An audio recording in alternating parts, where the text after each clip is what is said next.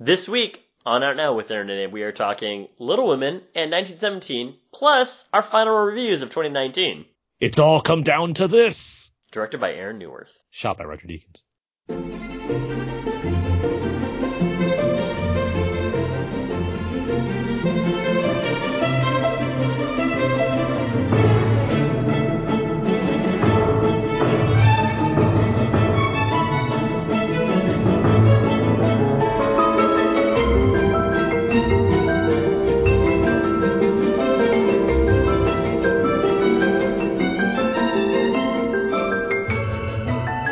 We are now recording, and this is Out Now with Aaron and Abe. I am Aaron, and as always, this is Abe, hello!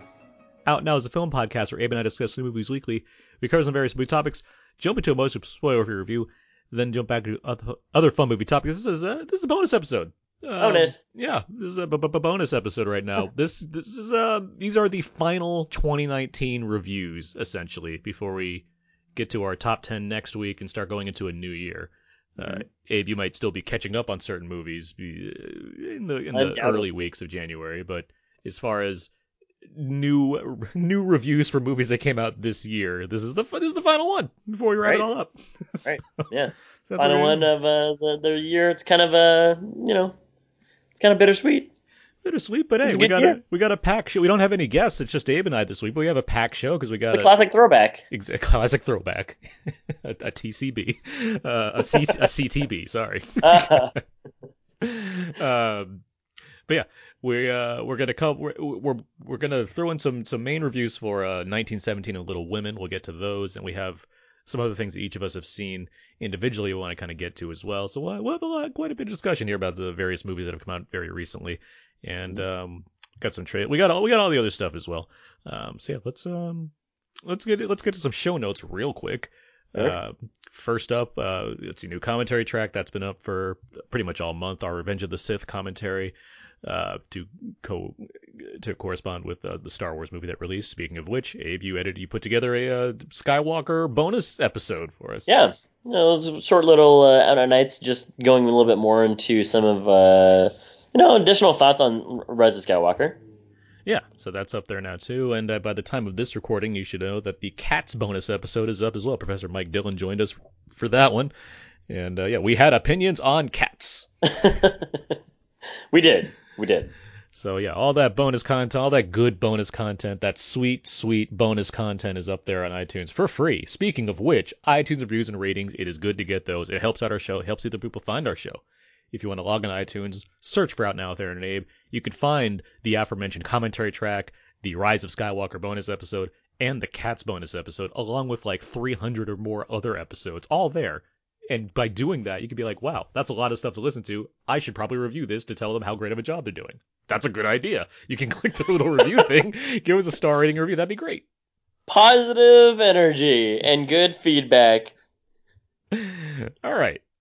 With all that in mind, let's um let's jump straight into uh, trailer talk. We have uh we, every time you know in December when there's some new blockbusters rolling out, you get a number of trailers to correspond with them because hey. th- That's a good. That's a good marketing platform for your trailers. So we have a few here we have not gone over yet, so we wanted to get to those.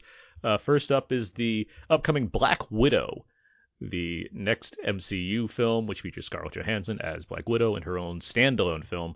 Um, it's directed by Cate Shortland, uh, best known for uh, some smaller thrillers here and there. Um, what's the one? Berlin Syndrome, I think, is the main one that got her a lot of notoriety. Um, it also features David Harbour, Florence Pugh, and Rachel Weisz. Um, yeah, hey, where are you at with uh, Black Widow? where I'm at with Black Widow. Uh, I like Black Widow the character. I like that she, you know, lost her accent throughout the this movie Marvel Universe series. Um, her hair color keeps changing. I liked it. I think the best in Infinity War. That was a question on Twitter from like last year or something, or this year perhaps. Uh, but as far as the trailer goes, it's a good trailer. I, I really do like it. I, I just sort of am wondering where it could go from here. I mean, we've learned a lot about Black Widow and her not ultimately everything about her uh, her past in the movies that we've seen, but uh, I am curious what they can do to expand on it, knowing that she's been trained to be an assassin her whole life. I, maybe the family dynamic adds a certain beat that uh, was kind of missing from the from the other movies, but um, you know, it looks like a really good action movie, and let's see how it goes. I, I like some of the little Easter egg things, like when the Marvel logo disappears, it goes into the shape of like a, ba- a Black Widow's like hourglass thing. Um, so pretty neat stuff, but um, yeah, we'll see. I like that it's kind of more in the Captain America vibe as far as being like a straight up action movie, like as opposed to like a more fantastical movie, like going into space or dealing with wizards or whatnot. Um, I I am curious how this will fit into things. I have like a certain level of confidence in the, the MCU just because they're pretty good at like making these timelines work. I am the the film is set after uh, Civil War, so before Infinity War, but after Civil War. So it's like that's a interesting place to put a film like this. I'm curious what kind of adventure we, we like apparently need to see that involves the Black Widow character and how that's going to like I guess retroactively inform her before the events of the Infinity War saga Endgame. Yeah, specifically Endgame. yeah. yeah. Like because it's you know as of now looking at this you're just like well I mean there's closure to the characters so what more do we really need to know right? So it's like what what can this movie do? That said you got a good supporting cast here. Like they they make up like this Russian Incredibles team apparently as far as the family is concerned. Um I know Taskmaster is one of the villains. At the same time these movies you get a villain. Uh generally they're played by one of the main actors I'm looking at you, Rachel Weisz. I'm just saying. Oh man, oh man! I was like, wait, are you looking at David Harbour? no, David Harbour seems like he's having the time He- of his he's life. the goofy dad, playing playing dad, Russian Amer or uh, Captain Russian. Um, right? He's the he's the the Russian Danny Tanner. Yeah. Uh, meanwhile, Rachel Weisz, not a lot to do in this trailer. Makes me think. Well, Now you, yeah, now you are making me think. I was like, maybe there is some subversion going on here, I and I thought they were you cast, family. you, you cast Robert Redford in your Captain America movie and don't give him much to do until the movie happens. Like, that hmm, guy was wonder, super. why he was uh, here the whole time. Oh, it's because he's the villain. Yeah, I mean, what he does in that movie when I when his his housekeeper is there, I was like, whoa, they really made him a bad guy here. She was also just bad we're talking job. about, just watch that clip on YouTube, and you'll be like, oh wow. I'm pretty sure people that listen to the show probably watched Captain America: The Winter Soldier, but yeah. Um, uh, well, yeah. Any anything else on Black Widow? I mean, pretty much what you said there. Yeah. I, I, how it f- informs us before what happens in the events of Endgame, I'm, I am curious. But you know, um, I do want to say that Florence Pugh. We'll, we'll get to it a little bit later too. Solid last this year, and gonna be like looks like it's gonna be another solid year for her next year. She's got a lot of roles. That's for sure. Action Um, up a storm. Well, yeah, Black Widow is the kick summer kickoff movie next year. It opens May first, 2020. So there's that one. Uh, let's see. The next big trailer we're talking about is Wonder Woman 1984, or WW84. um, this is the sequel to Wonder Woman, of course. It's once again directed by Patty Jenkins. It once again features Gal Gadot. It also now stars uh, Kristen Wiig and Pedro Pascal, along with a returning Robin Wright, Connie Nielsen, and Chris Pine. Yeah. Um, all, from the dead. at least two of these characters had died. in the previous- May- Maybe all the scenes with Chris Pine will be flashback sequences. well, we, we know for sure, like we're going back to ther- what is it, Thermos Thermoscira. Themyscira, Um, so yeah. that like that'll have that'll be flashback stuff. But in terms of Yeah. Chris Pine, like he's up there in the '80s It- with her, and he looks like Chris Pine. So it's not like It's he, he a didn't pull a, hologram. he didn't pull a Captain America in time travel. so, Maybe he Although- collected all the Infinity Stones. You he is know. he is a Chris in a superhero universe, so it seemed likely, but I guess that's not the case. and one of the favorite Chris's in Hollywood. Yeah. But um, with all that, I'll start with this one. Um, Yeah. What I think is most interesting is that Patty Jenkins is back with basically a license to do whatever she wants as a director this time around. It puts it in a position I think is similar to something like Batman Returns, where the first movie it's like, yes, we're making a Wonder Woman movie or we're making a Batman movie, and we're gonna make it, you know, that's something that fits for a studio that's gonna do what we wanted to do, be a blockbuster, what have you. And because that because that film became such a huge success, Tim Burton in Batman Returns was able to just go like go off and make a movie that was far more skewed towards what he likes in movies and what he wants to do, versus you know what what makes a quote unquote best Batman movie. Uh, this movie between Jenkins' what I assume is a more of a free reign to do what she wants to do with the character, as well as DC's seeming commitment to letting the filmmakers do more of their work in recent years, looking at Shazam and Aquaman. uh, and basically just not the team up films or the Zack Snyder era. It seems like there's more room to breathe outside of what the studio demands, while still being you know a giant studio blockbuster. So Mhm. I'm very curious what that's going to look like in this final film. As it stands, it looks like a fun, colorful like the color use in this film with the 80s and all. Really, it's really emphasized here Oh yeah. and there's there's a lot to go on as far as just setting it in that kind of atmosphere and letting this character be involved here. Again, I because it's set before what Justice League and Batman v Superman, it's like so we have to once again fill in the gaps on what this character is doing in this time, and um, so- She's museum curating. I guess. um, but uh, no, there's a there's a there's a lot of like interesting stuff involving like I mean you, you can never we can never trust uh, Pedro Pascal apparently unless he's looking after Baby Yoda like that's the only time where I was gonna say the same thing. As like unless he's like with like a pack of mercenaries in um, uh, the Ben Affleck movie uh, on Netflix, or yeah, unless he's like watching Baby Yoda. But uh, hey where, where are you at with this You know, this trailer is interesting because, like what you said here, Patty Jenkins has uh, the team is back. Basically, the collaborative team is back. Patty Jenkins is back, and and um, what I am curious about is the theme of loss. I guess in this one, because we know what happens with Chris Pine's character from Wonder Woman, and for it to appear here, I am curious what she's been going through for the past X number of years, and then also how she's gonna, I guess, deal with it now. Um, as far as all the action and whatever else goes, yeah, it's fun to see all the sets, and it's fun to see Kristen Wiig with big poofy hair and everyone wearing fanny packs and whatever else. So it's it's a nice throwback to when we were born. Um, but at the same time, uh, as far as everything else goes, you know, we've seen Wonder Woman now stand out in Justice League. We've seen her stand out in her own movie. And we've also seen her stand out in a little bit of Batman vs Superman, um, maybe a lot of it actually. Uh, but she's already been a standout character, so you know it can only uh, meet that level of expectation or exceed it. And I am curious to see where it goes from there. Yep. Um, and that riding the lightning thing. That's I have not seen that before. I that was pretty, that- that was pretty cool. That's a I neat was like, effect. what what do you think Shazam could do that? Eh, I mean, Shazam Shazam's problem is like every time he says Shazam, it's not just that he turns to Shazam. It's like there's a giant lightning explosion by him. so it's like how do you harness that? So I guess he is riding lightning already. I guess that's for the sequel, Shazamming. Still Shazamming. yeah, it's where it there's no action in the movie. He's just in his room constantly listening to like new playlists and like Shazamming because he can't find the track in time. Oh man, that's a bummer. He should use Android. Get Google Listen. Yeah. Well, then he but then he goes. Then he, Jamie Foxx co-stars because he goes on the Shaz- like beat, Can You Beat Shazam that TV show that he hosts and. Uh, This is a deep cut. It's yeah, there's it's a, there's a lot of drama. It's all connected. Yeah. it's basically about Shazam going onto a game show. So, That that actually would be a fun script if you write that. Just like Shazam. Well, Wonder Woman would be on the game show too, I assume, because they're they're both like fish out of water type things. yeah, I and, don't know. and Cyborg, just throw him in there. Sure, yeah. After a football game, The ultimate fish out of the water. um, Wonder Woman. I don't know what's going on now. 1984. It opens uh, June 4th. Uh, wow. 2020, Okay. Right. Yeah. Which is uh, like I think three years to the day of when the first one opened. But uh, so it's basically gonna have legs for the whole summer. It could. in terms of what's coming out this summer, I we'll get to our summer gamble in May. But I mean, it's a sure. It seems like a surefire winner to be one of the Yeah. if Oh, not I the highest forgot what it grossing did film. last time.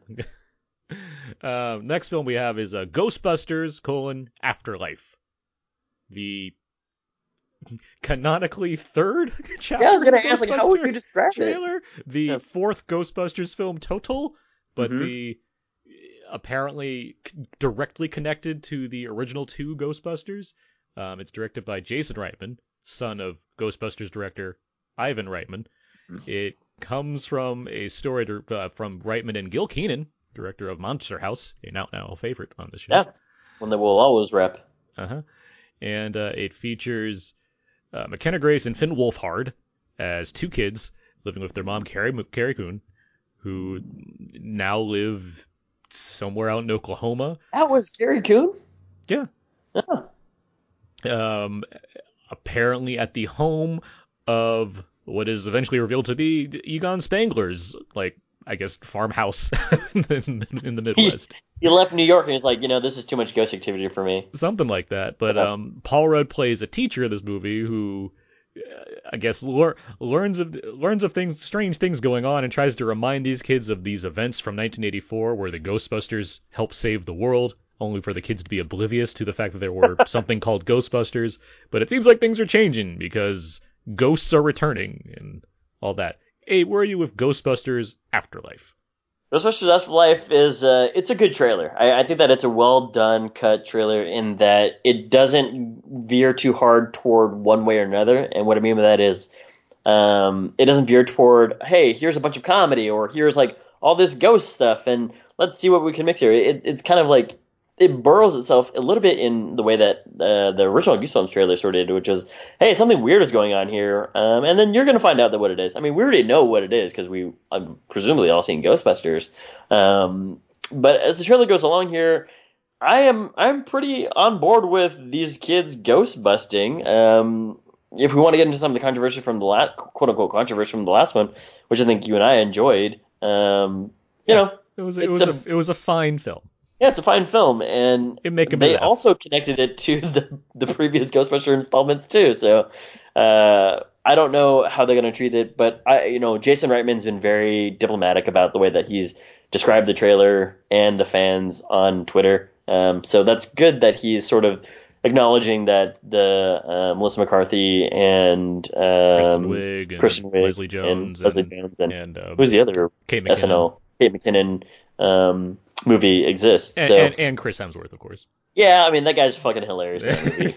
He's like got glasses with no with no lenses in it. Um, but yeah, the trailer I, I did like the trailer. I I am curious to see how it's all going to work out. But to be honest, like uh, who's the who's the young girl that that is in it? McKenna McKenna Grace. McKenna Grace.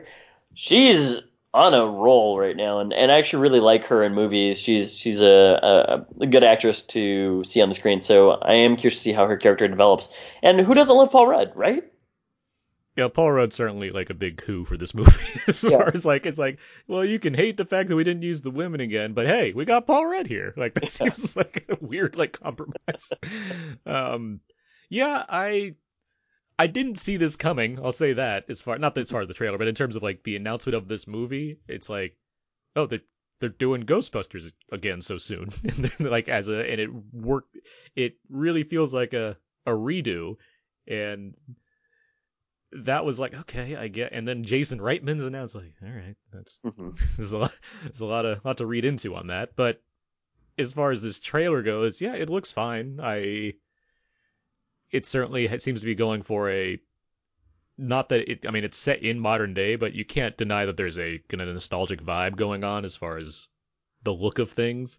Uh, especially when you have like Finn Wolfhard hanging out with other kids and stuff. It's like, yeah, you can't not think of Stranger Things, and there are actual Stranger Things happening in this He was town. he was still filming Goldfinch in this in this time frame. That's why he's using the Russian accent, of course. Um, it's, it's really and strange doing choice. massive amounts of cocaine. yeah. Um, but yeah, like I, I know there's been a lot of concern. It's like, aren't these movies supposed to be funny? And this trailer like has no humor in it whatsoever, Right. um, except for a line that Finn Wolfhard has. Remember when we died under the the, the table? That that's a funny line. Semi, yeah. it made me smile. Um, Yeah. but like I get it. I get that you're you know you're setting up a teaser, so it's you know the next trailer will be like you know be the jokes, and you'll have like all the some of maybe some of the cameos we know. You're you're gonna see um whatchamacallit, Slimer for sure. No, Slimer will be up there, yeah. For, be that'll be the tag at the end of the trailer. It'll be him eating hot dogs or something. It'll be like, Just "Ah, like- blah, blah, blah." Marking we know that there's going to be cameos from every single Ghostbuster at this Is point. that true? Yeah, Bill Murray, Dan Aykroyd, Ernie Hudson, Sigourney Weaver, and Annie Potts are all going to be involved in the in some way or another. I'll be curious how, but to what extent. Photos of Egon too. I, I hope photos of Egon. I'll say I mean, that you have to. I, It's their ha- I assume, house, yeah, right? photos for one thing. I really don't want there to be some kind of like CG Ghosts? nonsense. Well, a ghost would be I weird. I didn't even think about that. a ghost would be weird because like ghosts are in this universe malevolent. Bad. They're Yeah. bad. Like they're not good. So it's like, why would Egon be a good? But also that just be not only has Harold Ramis died, they've turned him into like a bad ghost. Like that'd be a terrible decision. No, it's like in Casper where. Bill, Bill Pullman comes back. But I. I don't, I don't, I don't want to see some like nonsense CG flashback either. And I, I hope not, because mhm. no, I was gonna say that that when you just said that right now, it, it sort of gave me a cringe factor because you know, not we should just as much as I actually don't really mind Uncanny Valleys, like that's one of the things where it's like, why would you ever need to do this, right? Yeah. I mean, you know, for for this specific property. I, I mean, if there's plenty of footage from presumably the two Ghostbusters movies that they could probably get around that uh, already. Or even Orange County with uh, Tom Hanks' son. Specifically, yes, yeah, with Colin Hanks. Uh, yeah, of course, Orange County, the other go-to film when you need old footage of Harold, Harold Ramis. Ramis. Or or Knocked Up. We have with him as Seth there you go. dad.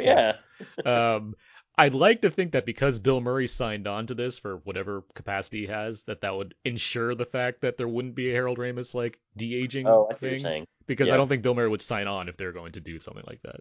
I don't know. He he has tons of respect for for uh, Ramis, I and know, yeah. you know, much to the point of at the Academy Awards, he shouted him out, Yeah. and I was like, that was that was really kind. You know, that was off cards. You know, really nice. That was Of- that year we watched it together. Was that was that the year we watched it together? Yeah, we were at Jordan's place. Oh wow, back up in uh, uh 2013. Petaluma. Yeah, that was a while ago. Yeah, a little bit. uh, but yeah, I mean, it's fun seeing the Ecto One like drifting around grass fields. That's fun, right? No Matthew McConaughey in the front seat. Well, it's not a Lincoln. he drove him before he was paid to do the commercials. Did you know that? Yeah. yeah. Of course. Those are lines from the Lincoln commercial, ladies and gentlemen. He was the Lincoln lawyer, so I mean, oh, that only makes sense. It- Now. it yeah, make- it was yeah. all big marketing plug. yeah, but he was also driving a Lincoln before he was the Lincoln lawyer. Before he, before he, before he passed the bar. uh, when he was just dazed and confused. Yeah, that's what all actors do when they play lawyers in movies. By the way, they have to pass the bar. It's the one method thing that every performer. I'm pretty sure that's what Leonardo DiCaprio did for. He- yeah, yeah. He passed the bar and the MCATs. That's a tough one. Yeah. He went full method. He's he's more method than than uh, Daniel Day Lewis.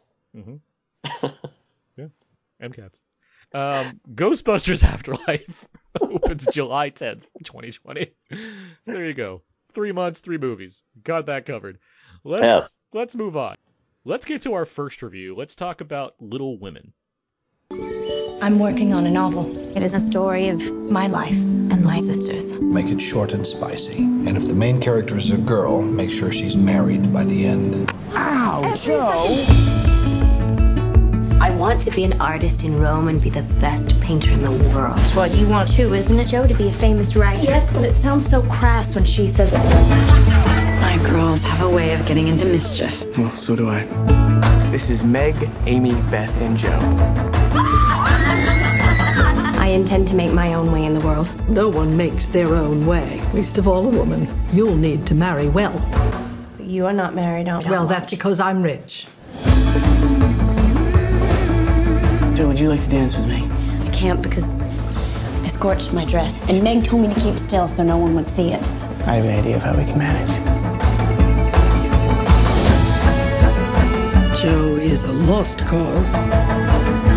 So you are your family's hope now. I believe we have some power over who we love. It isn't something that just happens to a person. I think the poets might disagree. That should have been some of the trailer for Little Women. Uh, I'll just read a brief summary here. Four creative sisters come of age in America in the aftermath of the Civil War. Uh, the film is based off the very well known Louisa May Alcott novel. Um, it's directed by and adapted and directed by Greta Gerwig. This is there have been seven other cinematic adaptations of Little Women. There have been, I think, five or six TV shows and two anime. So, um, What? this book has been adapted, many, and let alone the basic concept has been adapted. This Sure, has been a well adapted story. Uh, so we have a new presentation of Little Women, which now stars Saoirse Ronan, Emma Watson, Florence Pugh, and Eliza Scanlen um, as the March sisters, along with Laura Dern as their mother, Timothy Chalamet as Laurie Next Door, uh, Meryl Streep as old aunt who's bitter all the time.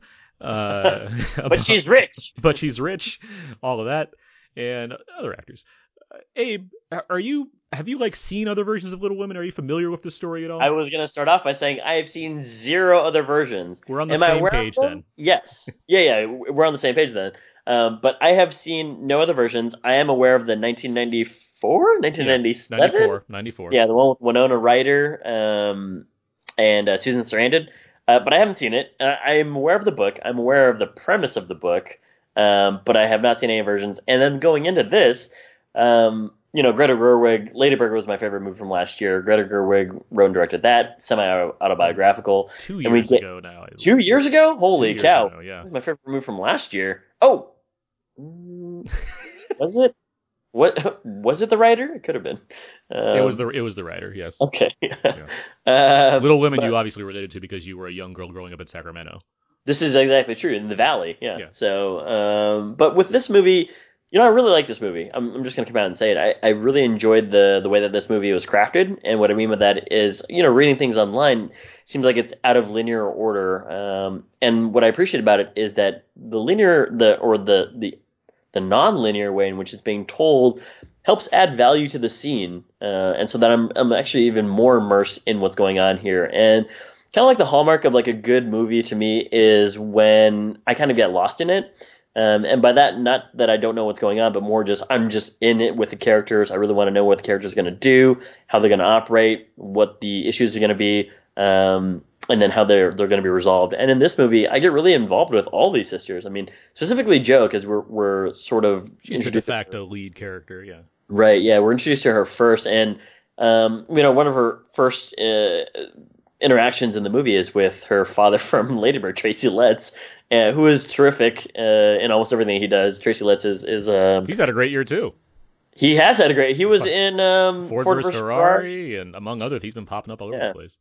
Probably still writing plays. So Yeah, knocking him uh, out. Yeah. Yeah, and the other thing that really glues it all together is that yes, they're good-hearted people and they're all good actresses, but Laura Dern is also in this movie playing their mom, and she is just a really good mom. And and this is not to be dismissive of like, oh well, you know, you know, we don't see enough good moms on the screen. No, no, no, no. I'm just saying that specifically for this, all of them are this ensemble cast really brings this movie to life. And again, as you go through all of these scenes and their lives, um, you really do get immersed with it. And uh, another shout out to Timothy Chalamet, who I think is actually really good in this movie. I, I really like all the scenes that he's in, and um, I, I I do want to say that as the story increases, or, as they as they move forward in time for the story. I like that the characters have sort of changed to some degree too. Um, specifically, Amy March, played played by Florence Pugh. Um, she's kind of like a, a she becomes more well-rounded and a little bit more like um, what's the word I'm looking for? Mature. Mature, but but she's, like she's bratty at the beginning. I mean, yeah, she's bratty in the beginning, and then she becomes a little bit more aristocratic because her aunt, like what you mentioned, uh, takes her in. But overall, it's not a perfect movie, but I really, really enjoy this. We'll talk about some of the criticisms coming up here, but um, it is a fantastic movie. I uh, I like this movie quite a bit too. I think it's very good in what it's doing. I, like you, I've not I have no like previous exposure to Little Women beyond just by osmosis understanding the basic premise, and it all works out. I I discerned for myself that the film is presented in nonlinear order without like with that being like a new a new creative direction for the film to go as opposed to previous adaptations and just the story in general. And I thought it worked really well. Like I I, I, I like you said, I think it really does a good job of helping inform the characters more, given that you have a kind of before and after sort of approach to various scenes and like the way the narrative builds. I think what what you said about how you're just kind of in it, I think that comes from the fact that there's not like a big there's not like an overarching plot to this film. It's very much just a coming of age story with, you know, following these characters, very character based story and it that works to the film's advantage because you get a chance to kind of know each of the characters, understand where they're coming from. Specifically, yes, Jo and and uh, and Amy, um, Mhm. but the you know you have you have a lot of good work from all of the performers involved, um, and yeah, I mean, uh, there we'll I guess we'll get to kind of the individual sisters or what have you, but I. I, I agree with you about Timothy Chalamet. I think he, because I, I wasn't like blown away by his thing in um, Call Me by Your Name, but like Same, same. But since then, every time I've seen him, he's just been very good. I, I like I really liked The King on Netflix earlier, um, a Uh-huh. couple like a couple months ago, and here he's Also with George Pine, right? uh, yeah, uh, no, no, no, that's that's Oh, that's a the, different that's that's the Outlaw King. Oh, Yeah. sorry. It's like that report poster where you cross out the word torture. It's that's what the King poster is. It's the cross out Outlaw, and then just We're, says we'll King. get to Adam Driver soon. but, um, but no, I mean, he, he, he the supporting cast is quite like when Meryl Streep is like the weakest link in your cast. You know, you're doing a pretty good job in your movie. like, I thought the same thing. she really. I mean, it's not that she's bad. It's just like you know, it's not the most important character, and she's yeah, pretty. she's, she's It's just pretty. It's pretty one note. It's like, yeah, she's bitter, but also we means well, kind of. Like that's it. That's all there's to her, and she has lots of money. and we Yeah. always know about that.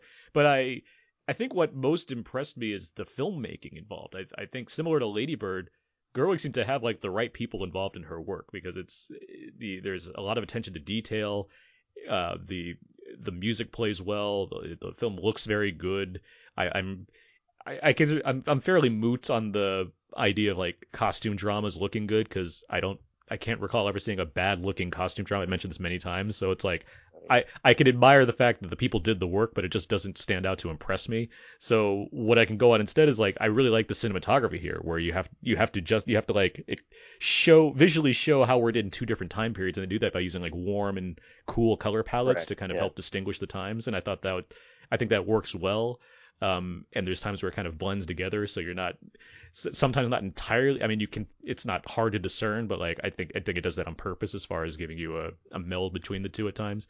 And the editing, I think just like Yes. the, the just like the in Lady Bird, where I, I think a big benefit of that film was just the way it was edited, like a screwball comedy. It just kept moving, moving, moving. This film, which clocks in over two hours, is still really well paced. Uh, like it, it takes its time when it needs to. It also moves quickly when it needs to. It doesn't linger on scenes when they don't when it doesn't have to. Like there's right. It- it's it's the kind of thing where it actually stands out to me, and there are, there's always a handful of films that stand out to me in terms of editing, and this is another one of those. So, Yeah. yeah. There's just I'd a lot of enjoyable things about this. Yeah, you mentioned a lot of the, the technical categories. I, I agree with you. And then I also want to shout out the writing too. I mean, she adapted it, but she also wrote the screenplay here. And it's quick pace, just the way that Lady Bird is quick pace. You know, if you ever watch or if you ever read the script, sometimes she'll have like um, paragraphs of characters speaking at the same time, and that's just to to show that they're speaking over each other, or you know, it's quick uh, natured. And what I really like about this is that because you get all of that, it feels somewhat more natural. Um, and yeah, it helps out that all these characters speak very quickly, and I think that's just the way that that uh, Greta Gerwig writes and does her stuff. Because if you ever see her as a performer uh, with Noah Baumbach movies, I'm kind of specifically thinking about Frances Ha. You know, she also has like a quick way in which she speaks in that movie. Um, but um, everything about it is is just uh, tremendous. And I wanted to add that um, you know what's great about this. You mentioned the runtime of of two hours and some change. Um, what's great about it is that it doesn't feel that way, but also because of the interspur- er, intersplicing of back and forth in time, um, it really adds a lot of layers to it that you probably wouldn't get if it was just linear. Um, like you know, the way that um, uh, I, I kind of want to talk about uh, something toward the end. There, an emotional beat uh, in the in the movie. Um, there is something that really lends itself for you to. Uh, some movies do this differently, but it, for this one specifically, it just adds this consistency, but also this depth, and which I was not really expecting. And then when it does hit, I was like, oh wow, you know, I actually really feel for for this quite a bit. And yeah, there's uh, really nice moments in here. I would also like to add that everybody has sort of their own monologue. Um, all the characters um, sort of have their own monologue, including uh, a special guest character in the middle of the movie. But um, yeah, they're they're all well fleshed out, and I, I, I really like this movie. This movie received applause at the end of my screening, and that was unexpected. Like I actually, I was like, oh yeah, this movie does it this does deserve this applause too. I wasn't expecting to audibly hear it, and yeah, like the theater applauded, and I was like, wow, that's that's uh, some praise there because the only other time that's ever really happened to me was um, um, with Chris Hemsworth and uh, Rush in Rush when I saw that movie. That was like Right. a, a few years back. Not even Avengers Endgame. You didn't get applause. Probably, but I, I kind of didn't. I mean, I expected there to be applause for that, just the same way that I expected there to be applause for like Rise of Skywalker. Okay, so like I, I see what you're saying. Uh, well, yeah, I mean it's a crowd pleaser. This movie, Yeah. I mean it, it it works on that level as far as like giving you something that's fairly happy. There is drama that unfolds and whatnot. There are beats that you know are designed to you know bring you down and get you on a Right. new level or what have you. And I think they work well too. Uh, also, nice to see Chris Cooper pop in on here. Like, I, I, I, I was like, is that Chris Cooper? like after was like, watching him be like doing? after watching him be like terrible in A Beautiful Day in the Neighborhood. I'm like, oh, cool. He's like here now Oh, playing like the Okay. exact reverse. like, so it's A movie I've I've yet to see. he's very he's very good in both of these, but it's just like the polar opposite in terms of what kind of character he's playing. So it's like, Yeah. oh, good for Chris Cooper having a fun year, mixing Right. it up.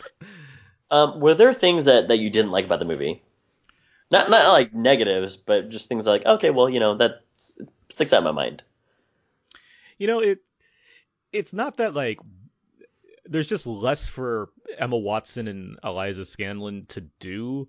Um, it- but that's not necessarily like a negative. It's just more of you know you have four sisters and you're really focused on four of them. But I think it's one's by design, I guess. But like Emma Watson as Meg has, you know, there's not a lot for her to do, mainly because she essentially reaches a happy ending early on. So it's there's like that I guess does speak to one side of things because I I think we, we haven't really noted that the film itself, while it's adapting Alcott's story, it is like putting it, it- it's doing a better job of highlighting the kind of uh, the gender discrepancies of the time and which relate to now obviously. Um that you know that becomes a big focus. And Jo's journey to being like an independent woman who doesn't want to settle down in a traditional manner. Um and so you have uh, uh, meg on the other side of things where it's not that she doesn't want to you know be creative in her own way and represent what's good but she's not seeing it as a flaw to want to settle down and have a husband and what have you Right. and I, I think the, I, you know, I can't say this movie needed to be longer, or I, I don't even know what the text is if it like goes Right. into that more. But I do think there's there's room for that to grow more as far as presenting that side of things and and and showing like that that obviously it's not like she made a bad decision. It's just more of like we're focused on a certain journey. So I guess that's like an area where the film could have like had had, had expanded a bit more just to give her like more to do. Sure, yeah, and I think one of the things that I was sort of um, stuck out of my mind is I think some of the age differences. I, maybe they could have made it more apparent. I mean, for Amy March, very apparent, right? Well, You yeah, know, she she has to play twelve and like nineteen. exactly, yeah, So- and so for Emma Watson too, she's got to play. Oh, they're all around the same age, and so they're all in their teens and then all in their twenties. Um, but she has two children by by the end of the movie. Um, so it's one of those things where it's like, oh, they still look the same, so that's why I was confused. Unless they actually gave me the, the tag of like seven years before kind of thing. Um, and then Timothée Chalamet, I mean that Chalamet, that that guy's like going to be in Interview with the Vampire. He he's like he's that much of a non-ager. But yeah, I, that's like the really the only thing is like, oh well, I kind of uh, wish that they had done some a little bit a little bit more, but they do it with costume as much as they can. Co- yeah, costuming and hairstyling and what have you. Like it, obviously, yeah. I mean, when you have one character that's supposed to be twelve years old, like that's Is, that- is that Beth? that. No, that's Amy. Oh, okay. That's Florence Pugh's character. Like that's a lot. That's a lot to have to kind of deal with. And at that point, I just have to be like, it's a movie. I mean, I know, like, yeah. because the other, as I know, the 1994 version, uh, Kirsten Dunst plays her younger, and Samantha Mathis plays her. Oh, older. they actually get different They actually, and I, I'm not. I have to. I'd have to do some research, but I wouldn't be surprised if that's the case generally for every adaptation involving the Amy, because she's like that's the most significant age jump. I, Mm-hmm. Got it. 12, Yeah. 12, You know, early teens versus you know late teens. That's sure. there's a significant difference between that. And Oh, yeah, 100%. you know, But like- again, like 16 and you're 27, like that's Yeah. easier. But her performance carries through, and she's great in this because again, she has a really good speech about econ- economies of scale in marriage. Um, Mm-hmm. So again, you can definitely tell the growth. Uh, you can tell the growth of all of them. Beth is again the quietest one, but you know it is what it is. what I think works, I mean, just speaking to Amy, is what, what I think works with the younger version and the older version, specifically the younger, is that you, if I, from what I've read and what I could tell, that character, like I mentioned, is bratty, and there's a high probability of making that annoying and like not, Oh yeah. Not fun to be around, like just like just completely unlikable. Well, I she did one thing where I was like, "This is a really oh yeah, there's there's, thing." there's there's a horrible thing that you do. yeah, and I was like, "This is so cruel." That's like we didn't even have ways to like save things like that back then, like a hundred years ago. So how dare Uh, you? However, I do think the film does a pretty good job of not like making you hate this character. so, Yeah, I, yeah. which I think is you know that's important, obviously, because you want to you know root for the March sisters as opposed to root for three of the March sisters and not one. So it's like I think it does you know it has a fun balance of It does. of making you know their pettiness with each other you know work to you know make them minor antagonists, but ultimately they're still you know rooting for each other. And the movie's also very funny. You should mention that too. Like there's a lot of Oh, yeah. stuff in this movie. I, I think that's sort of what, what you and I both were saying when the movie carries along very quickly Uh-huh. is that because there is humor to it and there's like a, a pace to it, um, it's certainly, I mean, it's written by Greta Gerwig, who isn't going to be somebody who's like, you know, sour and dour all the time. and it's Little Women, which I, if I understand it correctly, is you know ostensibly quite humorous in, in spots. So I mean, it's. It's working to its advantage. I also like that the film it's not like anachronistic. It doesn't like go out of its way to show like complete modern stuff in the midst of, of you know a, a period drama. At the same time, What do you mean by that? Like cars?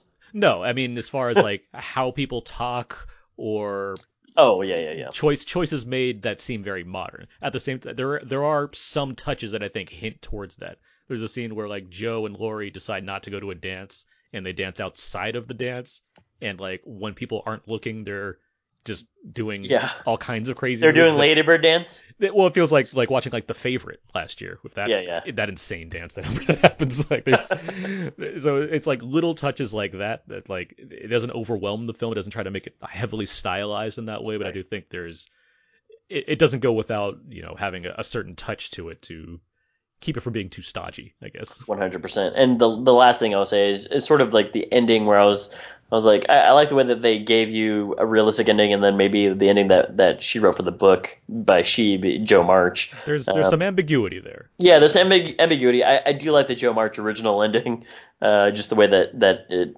it is with Tracy Letts. But um, yeah, I I- it's it's kind of like meta in what they are talking about and then how the movie ends. For sure. Yeah, go see it. Yeah, I see it in theaters. It, It did. Uh, might make one of my best of lists. It did uh, quite well at the box office. A good start. It's uh, made 16 million in the kind of fr- Monday through Friday, but it's been out since Wednesday, so it's made 30 million so far. Oh, that's really good. which is uh, and just domestic. So that's that's quite strong for uh, you know for Little Women. I mean, that's that's pretty good. Coming Mm-hmm. you know next to Star Wars and Jumanji. Um, speaking of which, Uncut Gems did quite well as well. It's A Highest grossing A24. A24's biggest opening for yeah, a film ever. Bam. Um, that that Sandler magic. Let me tell you, the Sandman. um, you can't see it, but my hand is a cucumber right now. Yeah. well, uh, all right. Let's uh, let's move on to our next review, covering 1917. I hoped today might be a good day. Hope is a dangerous thing. You have a brother in the 2nd Battalion. Yes, sir. They're walking into a trap. Your orders are to deliver a message calling off tomorrow morning's attack. If you fail, it will be a massacre. Let's talk about this for a minute. Why? We've got orders to cross here. That is the German front line. If we're not clever about this, no one will get to your brother. I will.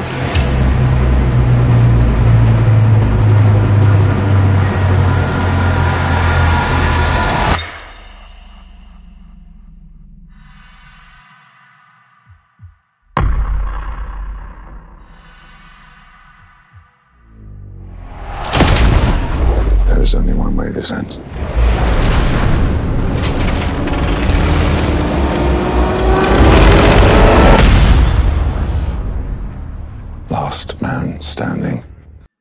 That should have been some of the trailer for 1917. I'll read another brief synopsis here. Two young British soldiers during the First World War are given an impossible mission deliver a message deep in enemy territory that will stop 1,600 men and one of the soldiers' brothers from walking straight into a deadly trap. The film is directed by Sam Mendes.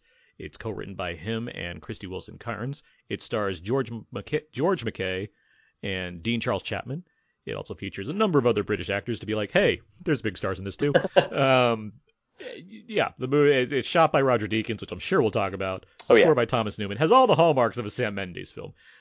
Abe, where are you with 1917?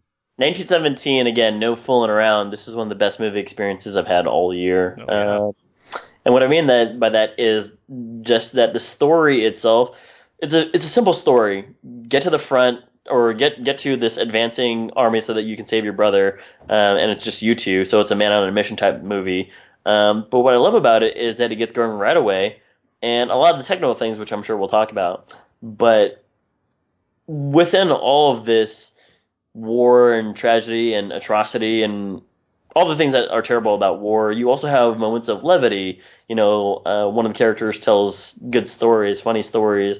Um, you have these moments of like humaneness. Uh, there's a part where uh, one of the characters meets um, like a, a, woman that's hiding out in, in a shelter, and there's just beautiful things all about it. I mean, I think that this movie is an extraordinary experience because, yeah, it was done with movie magic in terms of cutting, and that's not to take away or that's not to like be the focal point of it, but the way that it moves for a war movie is just I don't know. It, it's like a plus. Um, cinematographer Roger Deakins looks great.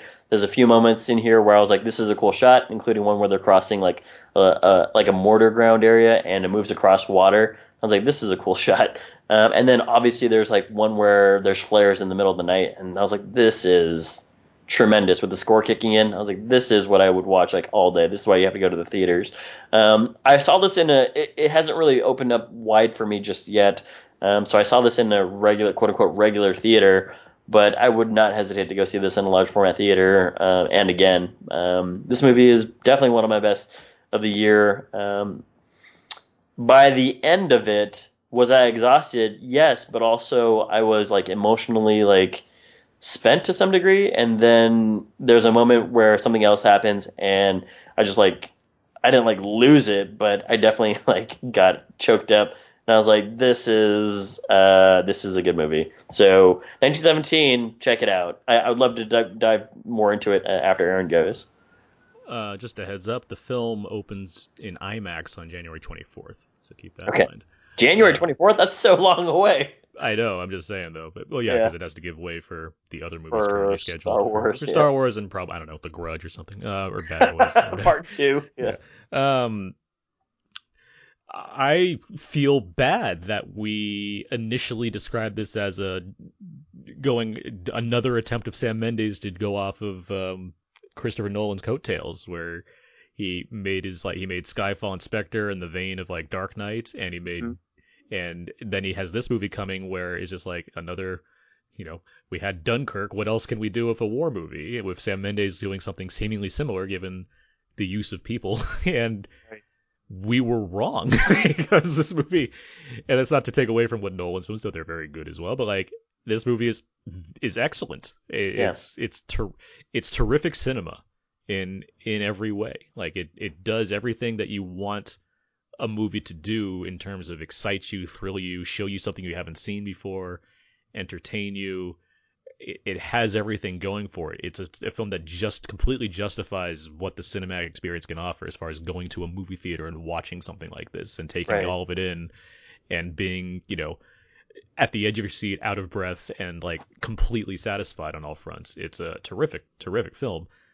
Um, Thomas Newman has been nominated 14 times for Oscars, has never won. This will be his 15th, guarantee you. And I have a feeling he's going to win this year because the score of this movie is absolutely terrific as well. Oh, yeah. I think it does a tremendous job of helping to balance everything that we're seeing and play into the tone, play into the atmosphere, have the rises and the falls without feeling without feeling generic, without feeling like, you know, the same war same like war theme that we've heard before. It feels like something that works for what he's done as a composer over the years and just something unique for this film.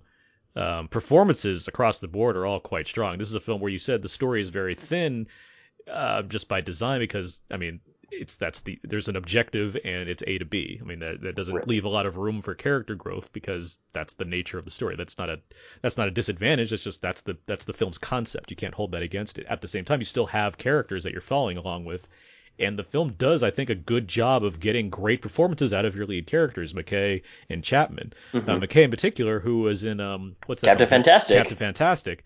Um, he has to handle a lion's share of moments, and I think he does a tremendous job of doing so. He's so good at both reacting and the at, sorry at, at at reacting and using the, his physicality and kind of giving you a presence that you you don't want to see harm come to either of these men, but you don't want you, right. you don't want you don't want to see them come in harm's way. You want to see them complete their mission, and it's like that comes by default to a degree because yes, you're just following two guys that have to stop this thing from happening. So like you don't not want that to happen, but at the same time, you still need a performer that can really hold the screen for two hours, and he does the job while also interacting with various other characters we meet along here. I mean, there's right. some in the trailer. Colin Firth and Benedict Cumberbatch, Cum, Benedict Timothy Carlton Cumberbatch are going to show up, so it's like, yeah, they're there. There's some other ones that I won't say here, but they're you know, they're, they're, no, they're notable British actors in this yeah. movie, and they each provide you know a neat. A neat, a neat little performance, like boxed in within the five or ten minutes they are on screen, and I think it it really works to this film's advantage, where you have a sense of familiarity in that regard, but there's there, it doesn't distract too much. It doesn't distract at all. It just feels natural to the story. I was reminded a lot of, in terms of like this journey, watching something like Children of Men or Gravity, that's, those are great calls. I mean, because they it's the way this film works, Yeah. right? As far as it's you can call it episodic, but it's like there is a kind of it, those are A to B type films, right? You're you're Yeah. following a certain journey within a you know a real time type scenario. Children of Men has a little more stretched out, but it's still pretty like look at these. I mean, this is a giant long shot, so you're like there's Right. no there's no there's no breathing room for anything to happen. So it's yeah, no, everything about this. I'm rambling a bit. Everything about this No worries. Yeah, I mean it's just the two of us. the the other part that I want to uh, just add on to is George McKay's performance. Um, while the characters are two main characters, um, George McKay has to give you, um, hey, I don't want to be on this mission, and then turn into, uh, yeah, we need to complete this mission. And like it's like I'll be damned if I don't complete this mission. Mhm. And by the end of it, you're just like, there's a moment there where, um, you know, you, you're in it with him so often, and there's a moment there where he finally gets through like um like a, a, a river area, and he's just like bawling, and you're just like, I feel for you, man. like I've I've been through this entire thing with you, and I just feel for you. Um, and then again, uh, there's there's still more movie to see after that too. Uh, so he is fantastic in it, and I, really want to see him in more things. Dean Charles Chapman, he's also really good too. I mean, he plays like this guy who just he they they somewhat used him. I I, I like to like I, I want to talk about the theme of war after this, but they somewhat use him and be like, hey, like your brother's over there, so you're good with maps. You go tell him because you're an urgent guy. You're an urgent character now.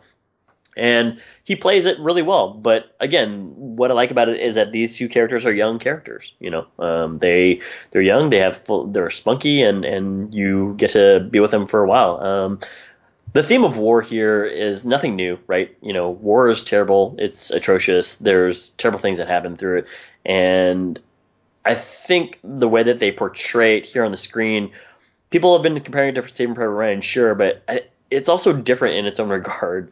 Like what I love about it as a total complete package movie is that the cinematography from Deakins, the direction from Mendes is such that it's it knows that it has you in control. And what I mean by that is that as these characters are moving, they give you the plot. Hey, once you crow over here, this is no man's land, and watch out for the Germans. They might be there. What the camera does then is it shows you from the front.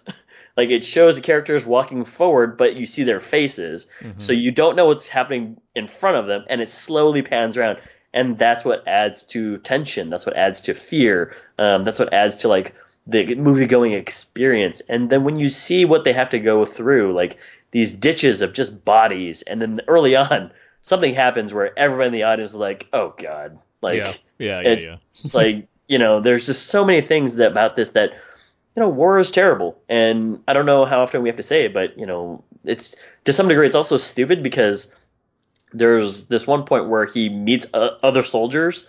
Like he's gone through all the he and his uh, platoon mate have gone through all this shit, and then all of a sudden like these people roll up in cars, and they're just like, what was the purpose of all this other stuff?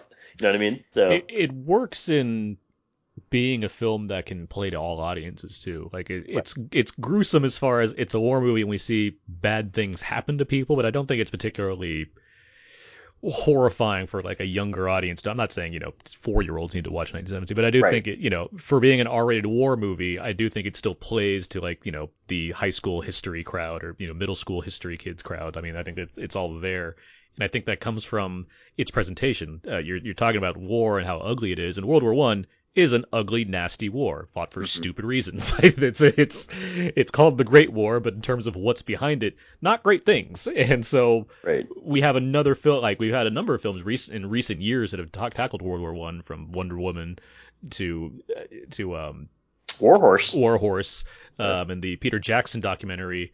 They um, Should Not Grow Old. They Should Not Grow Old, which is terrific, um, among other things. And the Kingsman is still going to come out next year and do more with World War Oh One. wow, really? Okay. Um, so it's you know it, it's interesting to finally kind of occupy this space more. There's been some terrific. I mean, some of the best films of all time is set in World War One. All the all the All Quiet on the Western Front, Paths of Glory, right? Uh, Wings. I mean, there's Lawrence of Arabia.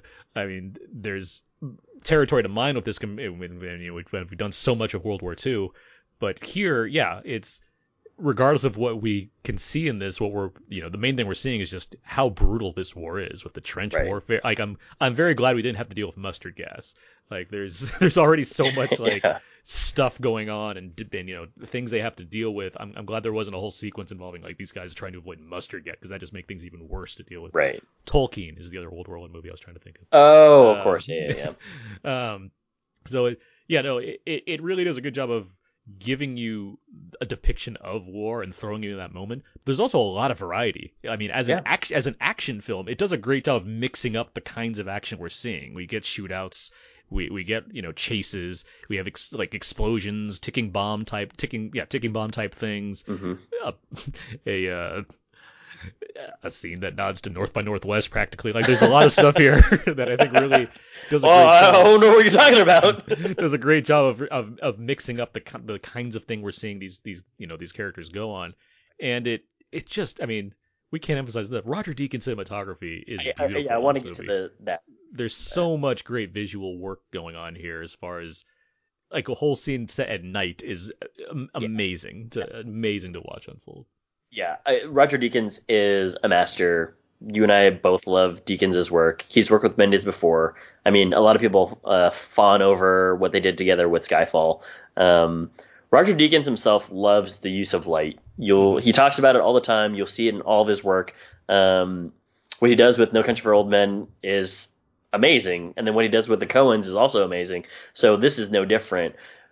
What I was like, I, I, I, I guess when I was watching this, I was like, oh well, you know, I, I like whether the camera's moving, I like whether they're doing this, I like the way that he's showing the the maneuvers, and then they get to that night sequence, and I was like, this is fucking Deakins right here, like this is like I would happily just like sit in a theater and watch that on loop for like ten minutes or twenty minutes, like just like I don't even know how you even conceive of something like that. I mean, it's it's it's beautifully like sad, right? You know, because it's a bombed out city, but what's happening there is just like this is amazing. Just the way that things are moving on the screen, the way that they're using things, and then Thomas Newman's score kicks in. Like Deakins here is just a master, and there's other sequences too within that nighttime sequence mm-hmm. of just firelight and and candlelight stuff. But man, that that is. I mean, he's already he's already won an Academy Award, and good on him. It was a little bit late, but still. Yeah, I mean, I- I, I won't be upset if he loses, but I mean, would- he's right on the way to winning another one. I, I hope so because this is one of the best looking movies I've seen all year. yeah, it's it, it it it it's great to look. It's just there's so Yeah. much. I'm excited to watch this again. I, me too. Yeah, because what I'm going to pay attention to is like all the all the technical aspects now. You know what I mean? Because now that I know that like, oh well, you know, here's the shootout scene or here here's whatever scene. It's like, oh cool. Let me see the way that they um, positioned or whatever else. But yeah, I mean, every, everything about this movie, uh, we're just kind of going in circles now. But everything about this movie is just really really well done.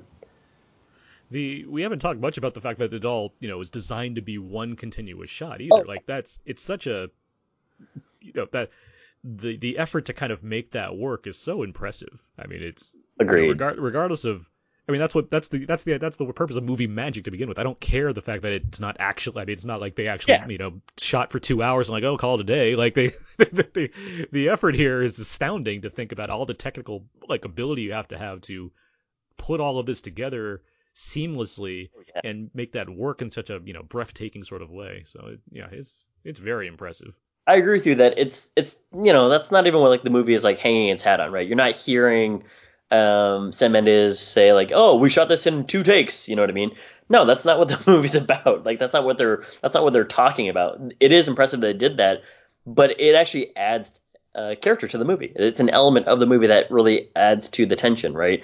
But yeah, the movie magic cuts. You and I probably saw them. Um, it doesn't really matter though, and like what you're to your point, it's difficult to do long takes. You know what I mean? Like all the actors have to do be in unison. You can't screw up. Yeah, the choreography involved. Yeah. with, you know, massive troops on screen. Yeah, all the extras, and we're talking about like all the grips, all the lighting, all the practical effects. All that stuff has to be in sync for you to do it. Because if you have to reset it, then what a waste, right? But you know, there, there's also just so many things about it that that just make it uh, a tremendous effort. And what you see on the screen is almost excellence. Yeah, this, this is just good stuff. Yeah. This is- this is I mean, there's, there's not much more that I can really say. I, I, I really do love this movie. Yeah. Well, yeah, go see 1917 when you can. It opens wide uh, January 10th, and yeah, it, uh, it hits IMAX, like I said, on the 24th if you want to wait out for that. All right. Um, we've covered those two films. I know we all we've both seen other movies recently that we wanted to kind of get into as well. Uh, you want to start this one off? Sure, yeah. The, the other movie that I've seen recently is uh, Netflix's A Marriage Story, and I saw this uh, in theaters. Kind of, I guess if I, if I want to put on like my, my jerk hat, it's more just like, well, if the if a filmmaker made a movie that's intended to be seen in the theater, it's like I also like it because there's no distractions. I wouldn't get up to go to the refrigerator to get some water, and you know, I'm I'm kind of just watching it in a nice dark environment. Um, Marriage Story is very good as well. I mean, it, it is a movie that from Noah Baumbach. He wrote and directed it. If you've seen Noah Baumbach movies before, they all seemingly deal with like divorce and relationships, um, or relationships that sour, but they're never fully sour. There, there always is like this glimmer of hope and redemption to some degree. Um, and Marriage Story is no different. Marriage Story has really tough times in the movie. Um, there are moments where you know, I, I wasn't sure where it was going to go or what was going to happen, but you certainly felt uncomfortable in these moments in which this relationship is um, breaking apart. And then when you add in the legal aspect of things, it just feels like it's it's even like more, I guess in in a in a childish term, icky, right? It's just like, oh, I don't I don't like how this is like breaking their their family apart even further or their marriage even further. Um, the performances are super solid. Adam Driver, I think he's going to get nominated. Where people are talking about him getting nominated. And I think he's gonna win. Honestly, I honestly like, like right now, is- I think yeah. he's I think he's set to win an Oscar for this movie. when when you see his performance here, I, I, I don't want to jinx it per se, but when you see his when you see his acting in here, off the charts, off the charts. Like he has to play like in the opening, it, it's the trailer, so you hear just the the words about each other, um, and then you see his progression go, and he's just off the charts. By the end of the movie, when he's uh, reading something to his son, you know, I was getting choked up. You know what I mean? So um, Scarlett Johansson's also really good in here. I actually think that she's even better in Jojo Rabbit um, in terms of performance. It's a smaller role and, and not as much screen time, but I think that she's she's really really good here. Um, Noah Baumbach's story again, it's not one of deprivation. It's not one of like sadness throughout. There is this a lot of humor. There's yeah, a- there's a lot of humor in it. And I laughed at, at times in which the audience wasn't laughing. There was like at least like ten people in, in my theater with me. It was already, uh, you know, in, in smaller release, so to speak.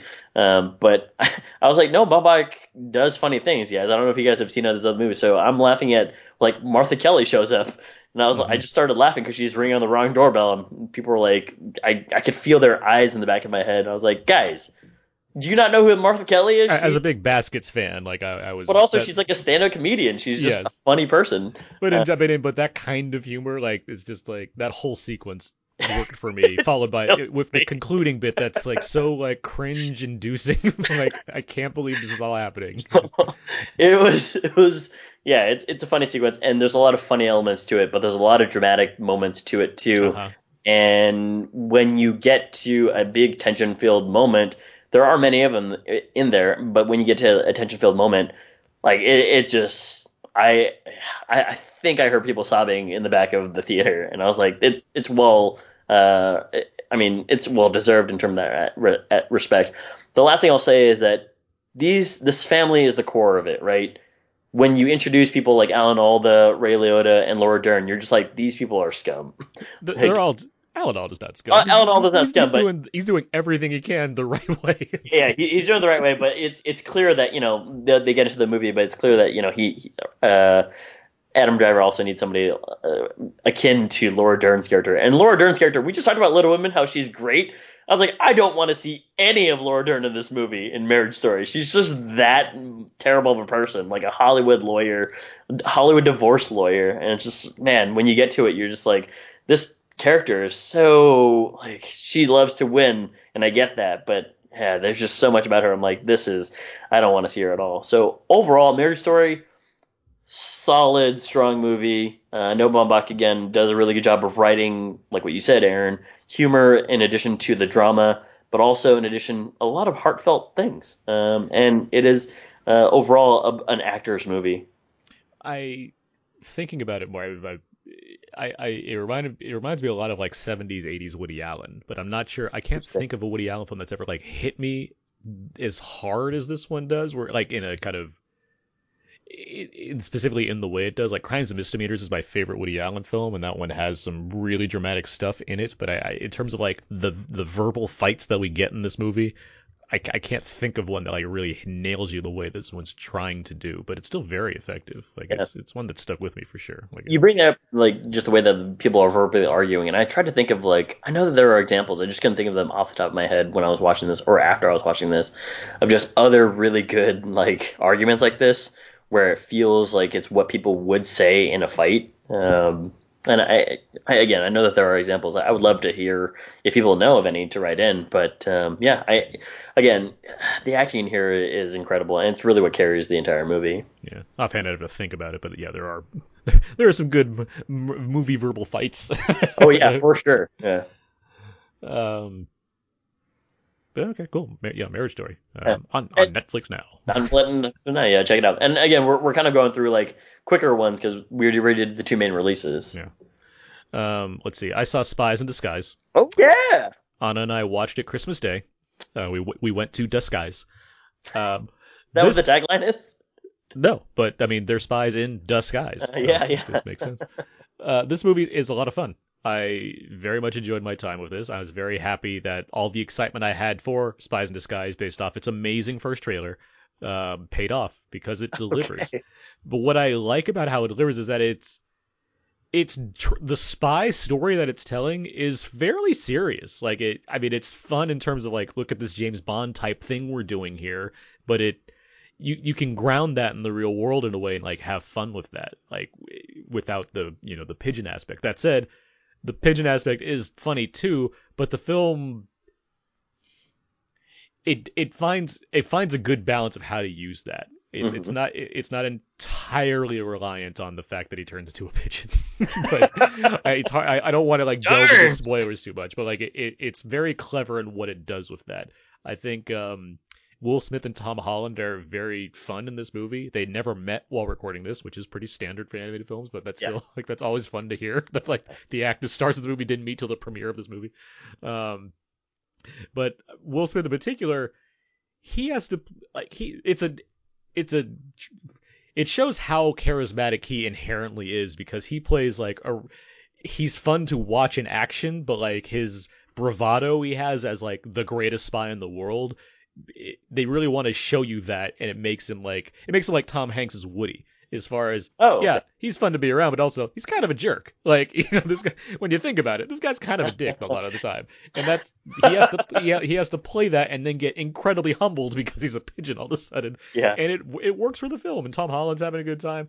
The um, this is from Blue Sky. You can't think about like things that happen this film without thinking about the Incredibles. Obviously, like there's okay. between like the spy action, the jazzy score from uh, uh, the, uh, Ted Shapiro. There's a lot of stuff that calls to mind Incredibles, and that's not a disservice to the film, but it's like it's clearly like it's it serves as an inspiration. But like the action set pieces are like pretty fun. Like they do the job. The voice cast in general, give or take DJ Khaled, does the job as well. Like they don't all feel like giant stars that they needed to put in this movie for the sake of having giant stars. Like they right. all, they all seem to be like fairly natural and fitting into this film. Um, Reba McEntire. Is, I was convinced it was Holly Hunter for a while, but then I'm like, oh wait, the, the opening credit sequence, which there is one because it's like a James Bond movie, totally Yeah. it's Reba McEntire. so um, I was like, wow, Holly Hunter. That's like a lot of Incredibles. It seems like she's doing a Holly Hunter performance. Um, and then, but yeah, that's also why I didn't make sense. Like, why would she be in this movie that. and also The Incredibles?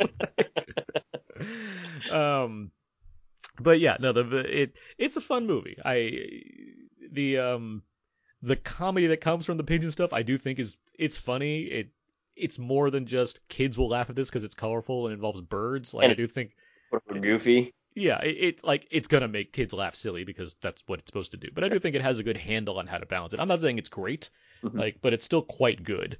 Um, Blue Sky, outside of like the Ice Age films, they've done only so much, and like I liked Ferdinand a couple years ago, and this one is also like enjoyable, so it it, it does the job.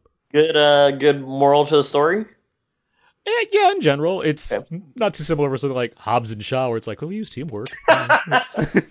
When you said that again, the teamwork thing just makes me laugh quite a bit because, like what we discussed, Yeah. they say it on the screen after 90 minutes of action. if we work together, we can stop him.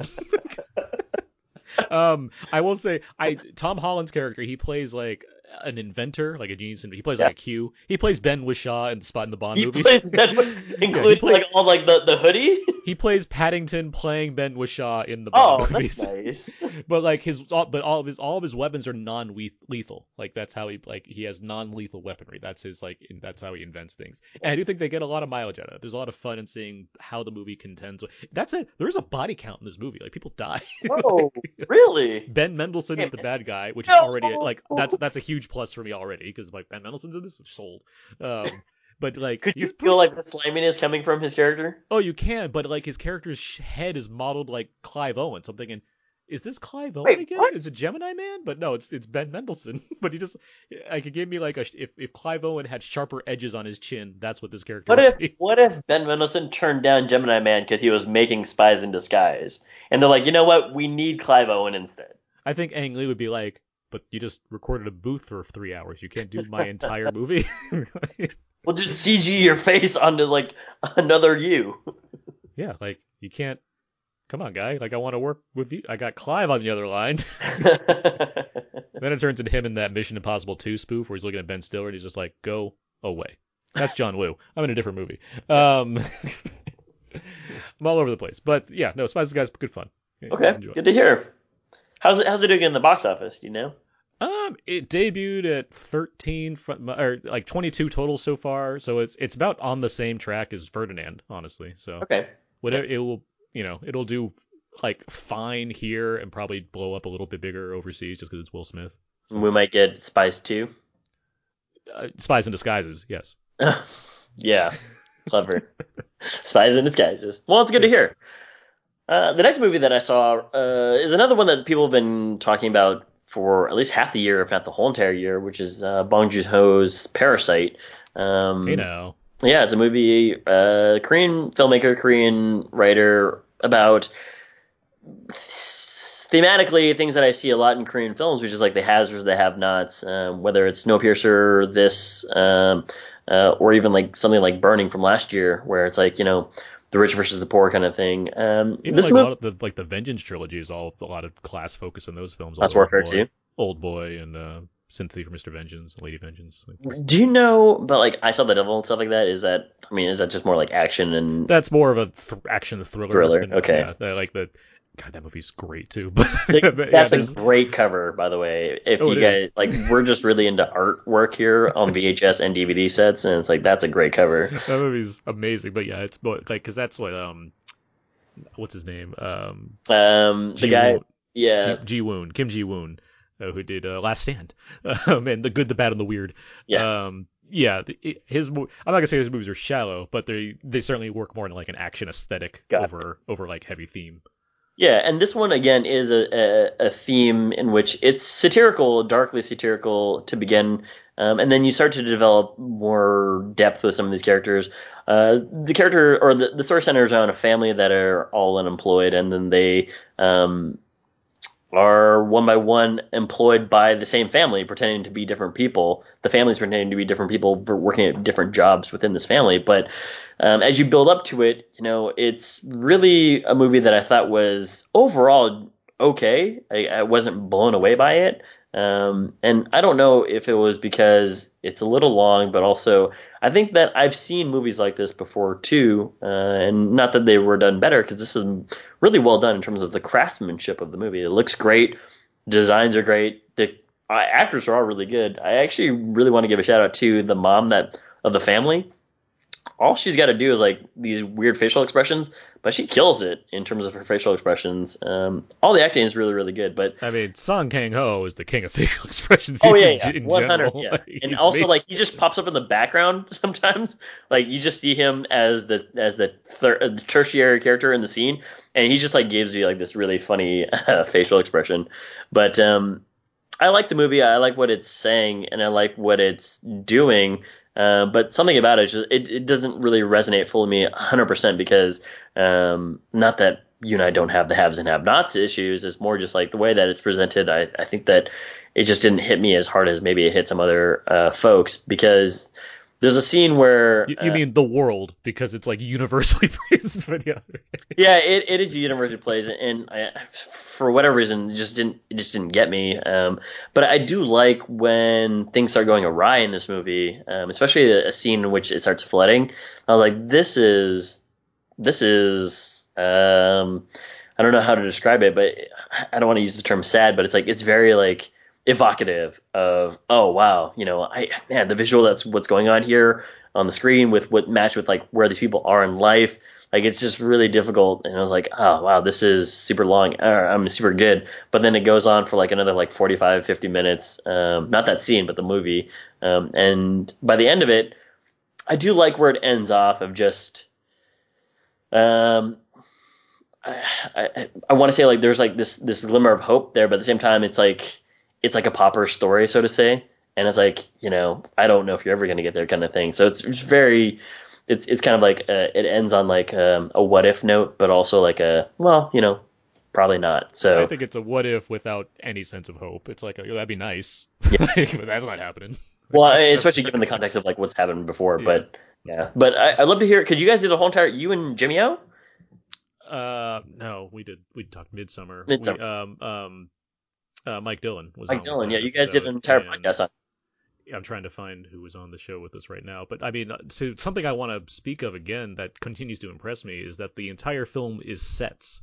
The the house, the apartment they live in, the street that they live on. It's amazing. All of that, all of that was made for the film, which is yeah. just that's is like I've been talking about impressive things a lot this episode of 1917. That's very impressive for a movie like this. That it's like it feels so believable yet an entire city block was made for this movie. like you, you really could have fooled me because yeah, it, it, it looks fantastic. Ter- yeah. Terrence Johnson, friend of the show. Terrence Johnson. Oh, TJ. Which, yeah, which he he loved Burning.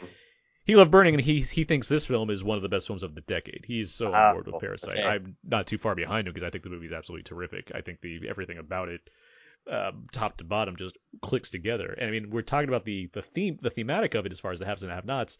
It still works as a really effective thriller there are there's so many like great Hitchcockian scenes as far as the way tension builds, the reveal, the sudden reveals that we get, the dark humor that's laced throughout this thing. Yeah, it really plays into that in just the strongest of ways for me when it comes to Bong Joon Ho films, particularly because I'm a big Bong Joon Ho fan, and this just it, it it's so totally his movie, but it still feels like an another evolution like what he's capable of doing. I think it's just right on fire throughout this movie. Yeah, if there's if there's one issue I might have, it's yeah, it's like a little long, but like that's hardly a thing that's yeah, blocking I mean, me that, from really appreciating not, yeah, that, that's never something that I think you and I would ever be like, this is gonna give it like an entire grade and a half down. Mm-hmm. It's like no, that that's just like personal preference. I mean, some people thought The Irishman was too long, but they still loved Wolf of Wall Street for whatever reason. I was like, those are both three and a half hour movies.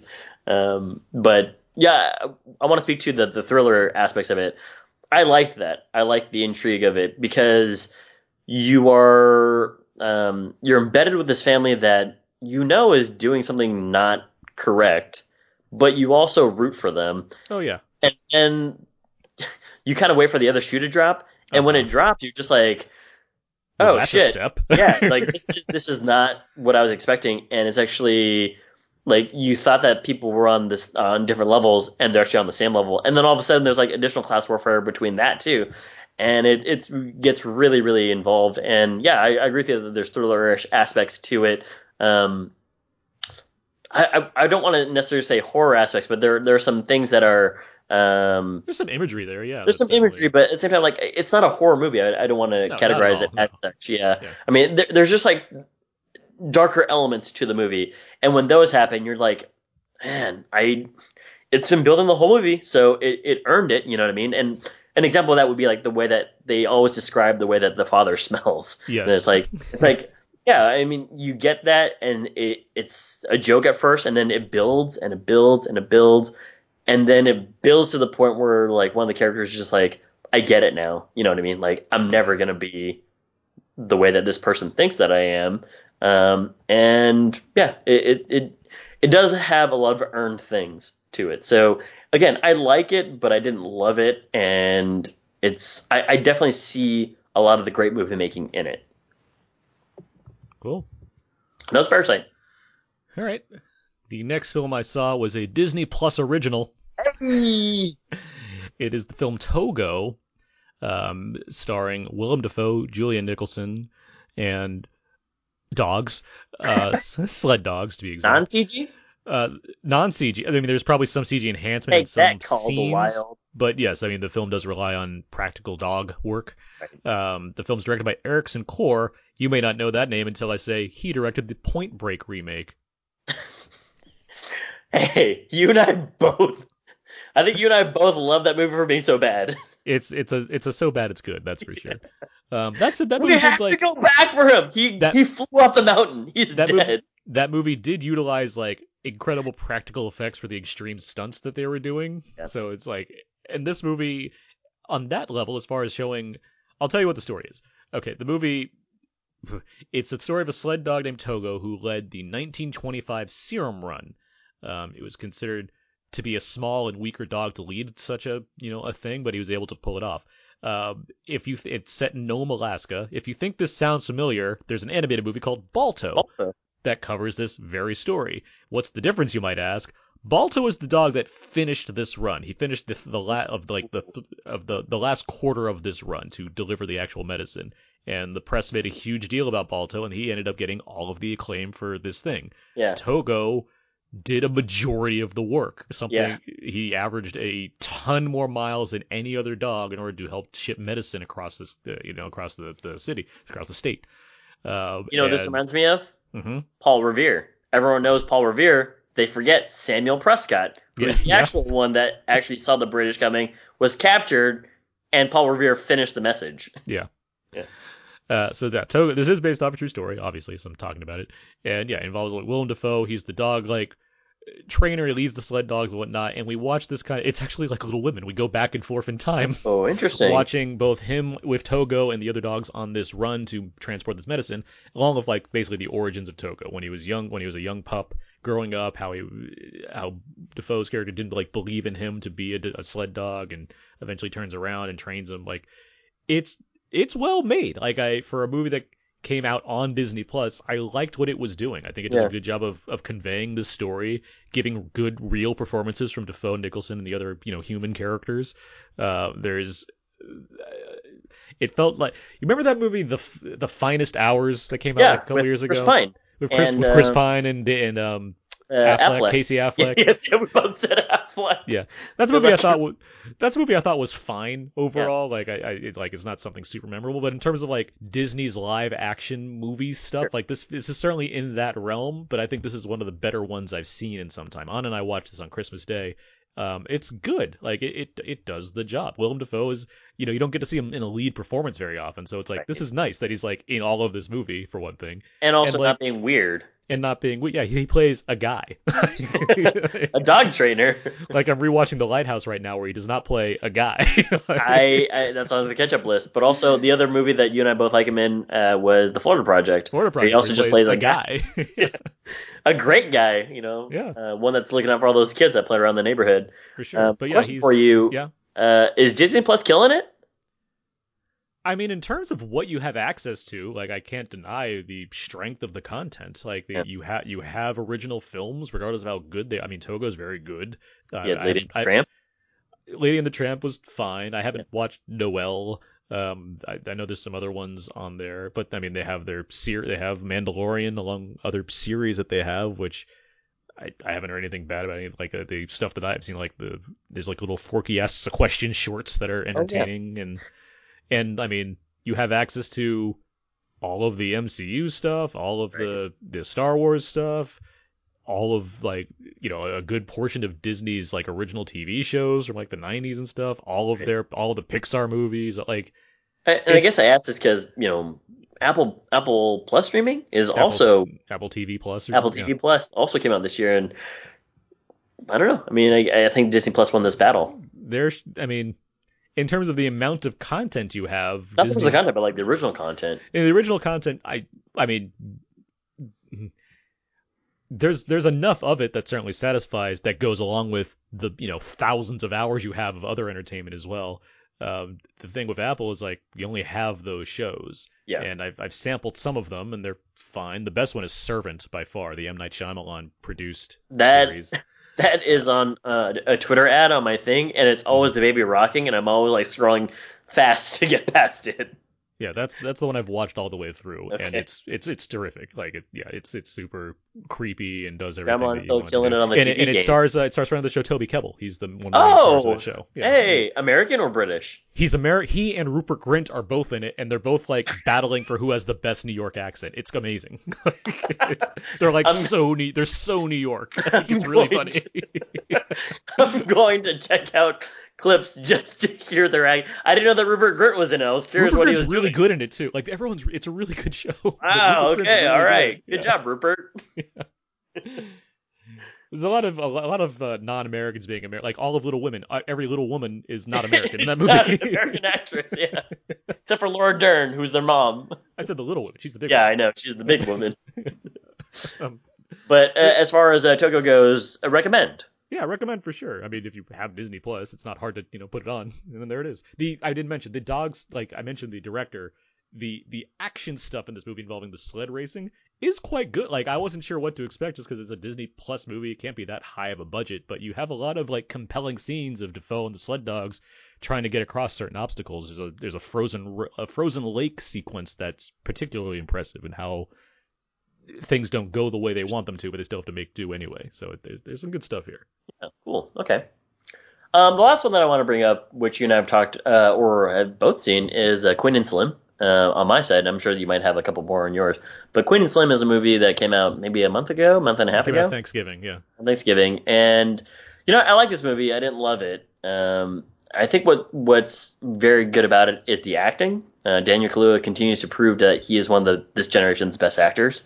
Um, I, I think that Lena Waithe's characters, um, you don't really get their names until the end, but I'm going to call her Queen. Queen is um, Jodie Turner Smith. Jodie Turner Smith. She's new to the scene, but I think what I noticed that is that she's new to this to the movies, and so I know that her character is supposed to be quiet and reserved, um, but when I'm with other actors, I mean specifically a scene with. Uh, by the way, this is a the quick synopsis is that these are two people that went on a date. They get mixed up in a um, a, a police uh, turn uh, what do call it pullover turned uh, deadly. They were in the right, uh, and they go on the run, um, and they're trying to get to Cuba. So there's a scene with Bokeem Woodbine, and I was like, Bokeem Woodbine is fucking killing this scene and this entire like sequence here. Um, but you can definitely see that she's uh, the weakest in terms of the three actors that are on screen at that point. Um, I like the movie overall in, in its messaging of this is Black America today, um, and how there's still oppression, there's still racism, there's still uh, everything that's going on here. But I think that it was a little long, and I think that it was a little bit of a first time director. Like, I really want to add in all these things, but I don't really want to explore a lot of it. Um, so I thought it was good. I, I just didn't think it was great. I um I like this movie quite a bit for all its messiness. I do think there's like areas where it could be improved upon. It is a little long, but at the same time, the the choices it makes and how to explore what's going on, I think work to the film's advantage because I really like how it is focused on these two characters, despite there being a bigger story going on around them. Mhm. That's that's a clear, deliberate choice, given we understand there's a larger context of what's taking off because of their actions. And I, I like that the film tries to contain it to just the journey that they're on with hints of those things. I I have no doubt that there's I think this it's more of a writing issue than direction. I think the direction is fantastic as far as how it's presenting all of this stuff. I think that it's just the script has a lot on its mind, Mhm. and like you're saying, and it, it is trying to do a lot of things, and that's a tricky balance. That said, I do think that I think the two lead performers are both very compelling. I think they work well together because this is in the midst of being a thriller and a drama, it's also a romance, and I think that Yeah. I think that works. I think the, the key romance works in this film, and it's presented as such that you you want to, but like with Parasite, like you want these people to succeed, and regardless if there's tragedy awaiting them or not, like it it tells its story well enough where I appreciated how things turned out. Also, great uh, great soundtrack. I really like the soundtrack this movie. Yeah, I definitely agree with you that as the story goes along, I'm just rooting for them because first things first, they're again in the right anyway. Um, but I mean, I'm just like, oh, I hope that they get there, and there's glimmers of hope here and there, and it, it is it is a um, an interesting turn of events. Um, so yeah, but yeah, the acting in here from some of these characters, tremendous. So yeah, All right. Um, I got a few more here that I'll go Sure. through. Uh, first is uh, Amazing Grace. This is the sounds familiar. this is the Aretha Franklin documentary. Oh, okay. uh, that was recorded way back in um uh it's it uh in 1972 when she was recording the, this live album with the same name in a church. Um it's directed by it was directed by Sidney Pollack. It wasn't like it just What? didn't, it didn't come out. Like he's he's passed away by this point. Yeah. It just like it never it uh it, it didn't come out until just recently and it's really good. Like it's a really good documentary. It's all there's no it's just completely the concert. There's nothing else. You you see like some of the setup. It takes place over it there's it's a two night concert event that happened. Um the film's uh it it just gives you what this what this show was. You see various angles of the show or what have you. There's some uh, some cameos here or there by other like famous singers, and even Sidney Pollack like pops into frame every now and then as well. But it it's not giving you anything except the show that everyone got to see, and it's really terrific. It's just it's a great watch. like it's not, there's not there's not much more like depth to go into as far as what the film has to offer you to see a depiction of what Aretha Franklin was doing at this point, like how how good a performer she can be, and like what kind of presence she had in the mix, to, you know, for a you know a, go- a gospel music performance. Essentially, it's just really it's really good. I'm glad to hear. Um, let's see. I also watched Color Out of Space. This is an upcoming movie. Uh, it like it, rele- gets released wide in January. It's been around at some festivals, mainly genre festivals. It has Nick Cage. It's from the same team that delivered Mandy, not the same director, but the same Okay. like produ- producing team, which includes Elijah Wood, because that's the kind of stuff he likes to do. Um, He does like is- to do those things. he does. Yeah, he's that Yeah, have you seen uh, what was that movie where uh, I don't feel like or I don't feel like this home anymore? Or you know which movie we're talking about, right? Yeah. Um, I'm trying to think of it right now. Uh, I'll get to it later. Yeah, yeah. Uh, but yeah, this movie it's directed by Richard Stanley. That name might sound familiar. He was the original director of The Island of Dr. Moreau before that production became a nightmare and he was fired off of it. That is a weird movie. Yeah, this is his first movie since then. That was '96. Um, he he has adapted this story, which is an H.P. Lovecraft story. It's about a family living in the outskirts of a town. Um, a meteorite lands one night. It causes a big explosion of color, and while nothing's seemingly affected, the meteor kind of disappears eh, into the water supply and just starts affecting the farm that they live on in the in in the family. You have Nick Cage, he has a son and a daughter, and you have uh, uh, Joely Richardson as his his wife. Uh-huh. And it- I mean, it take what I like is that it takes its time. It it takes like a good like the movie's almost it's like an hour and 50 minutes. It it takes a good like hour just to like set you up these characters and like what's going on before things start to get weird and then it gets weird and not in a Okay. bad way. It's effect it's effective thriller, horror thriller, sci-fi filmmaking, it's I'm gonna say low budget, but not in like a cheesy sort of way. It is low budget as far as you're on one location for like the entire. But it's not as though like some guys like a monster has toilet paper rolls as his costume. No, but you get some creature designs that are quite effective, mainly Okay. because of the mainly because of the filmmaking. Um, the best I could describe, which I tweeted earlier today, it's like if Annihilation and the scene from the the sequence involving Stephen King and Creepshow were blended together. it's like it it has it has some really Okay. interesting horror imagery. It tells a neat story about this family that goes essentially crazy, and it still has a layer of dark humor to it because you do get like some cage rage in bits as well. But uh, he's very, I mean, he knows what he's doing in these kinds of Yeah. I and he- know. and he- I, and I was gonna be like, yeah, I don't know if people. I, I think that people will give a lot of flack to uh, to Nick Cage, but he's an actor that knows what he's doing. Like Oh, he's- he, he- chooses projects to be wild, to be crazy. He likes he gives, to push. he gives 100 envelope. percent in all of Yeah. his movies, and I appreciate that. It doesn't mean Yeah. the movies are always good, but I mean, Sorry, I should a- say Academy Award winner Nicolas Cage. Yeah, and I mean to his, I mean he he's he's like Sam Jackson in that they treat these they, they treat film acting like a job, like a blue collar job, where it's like, yeah, all right, let me sign on to this and I'll do this thing. Like he certainly can still choose the projects he wants to attach himself to, but it's you know he like he he he, he wants to put the effort in there when he does. Right. Yeah. Um, and this movie was quite good. I enjoyed it. I enjoyed it quite a bit. the poster looks pretty good. Like, Oh, in terms just of, like, like- splashy color purple. Oh yeah, in And- terms of visuals, it's very it's very well done. I said low budget, but I don't mean that as a detractor in any way whatsoever. The movie is really it, it does a great job of what it has to work with. Mm-hmm. So yeah. Okay. Uh, the last thing I'll mention is John Mulaney and the Sack Lunch Bunch. Yeah.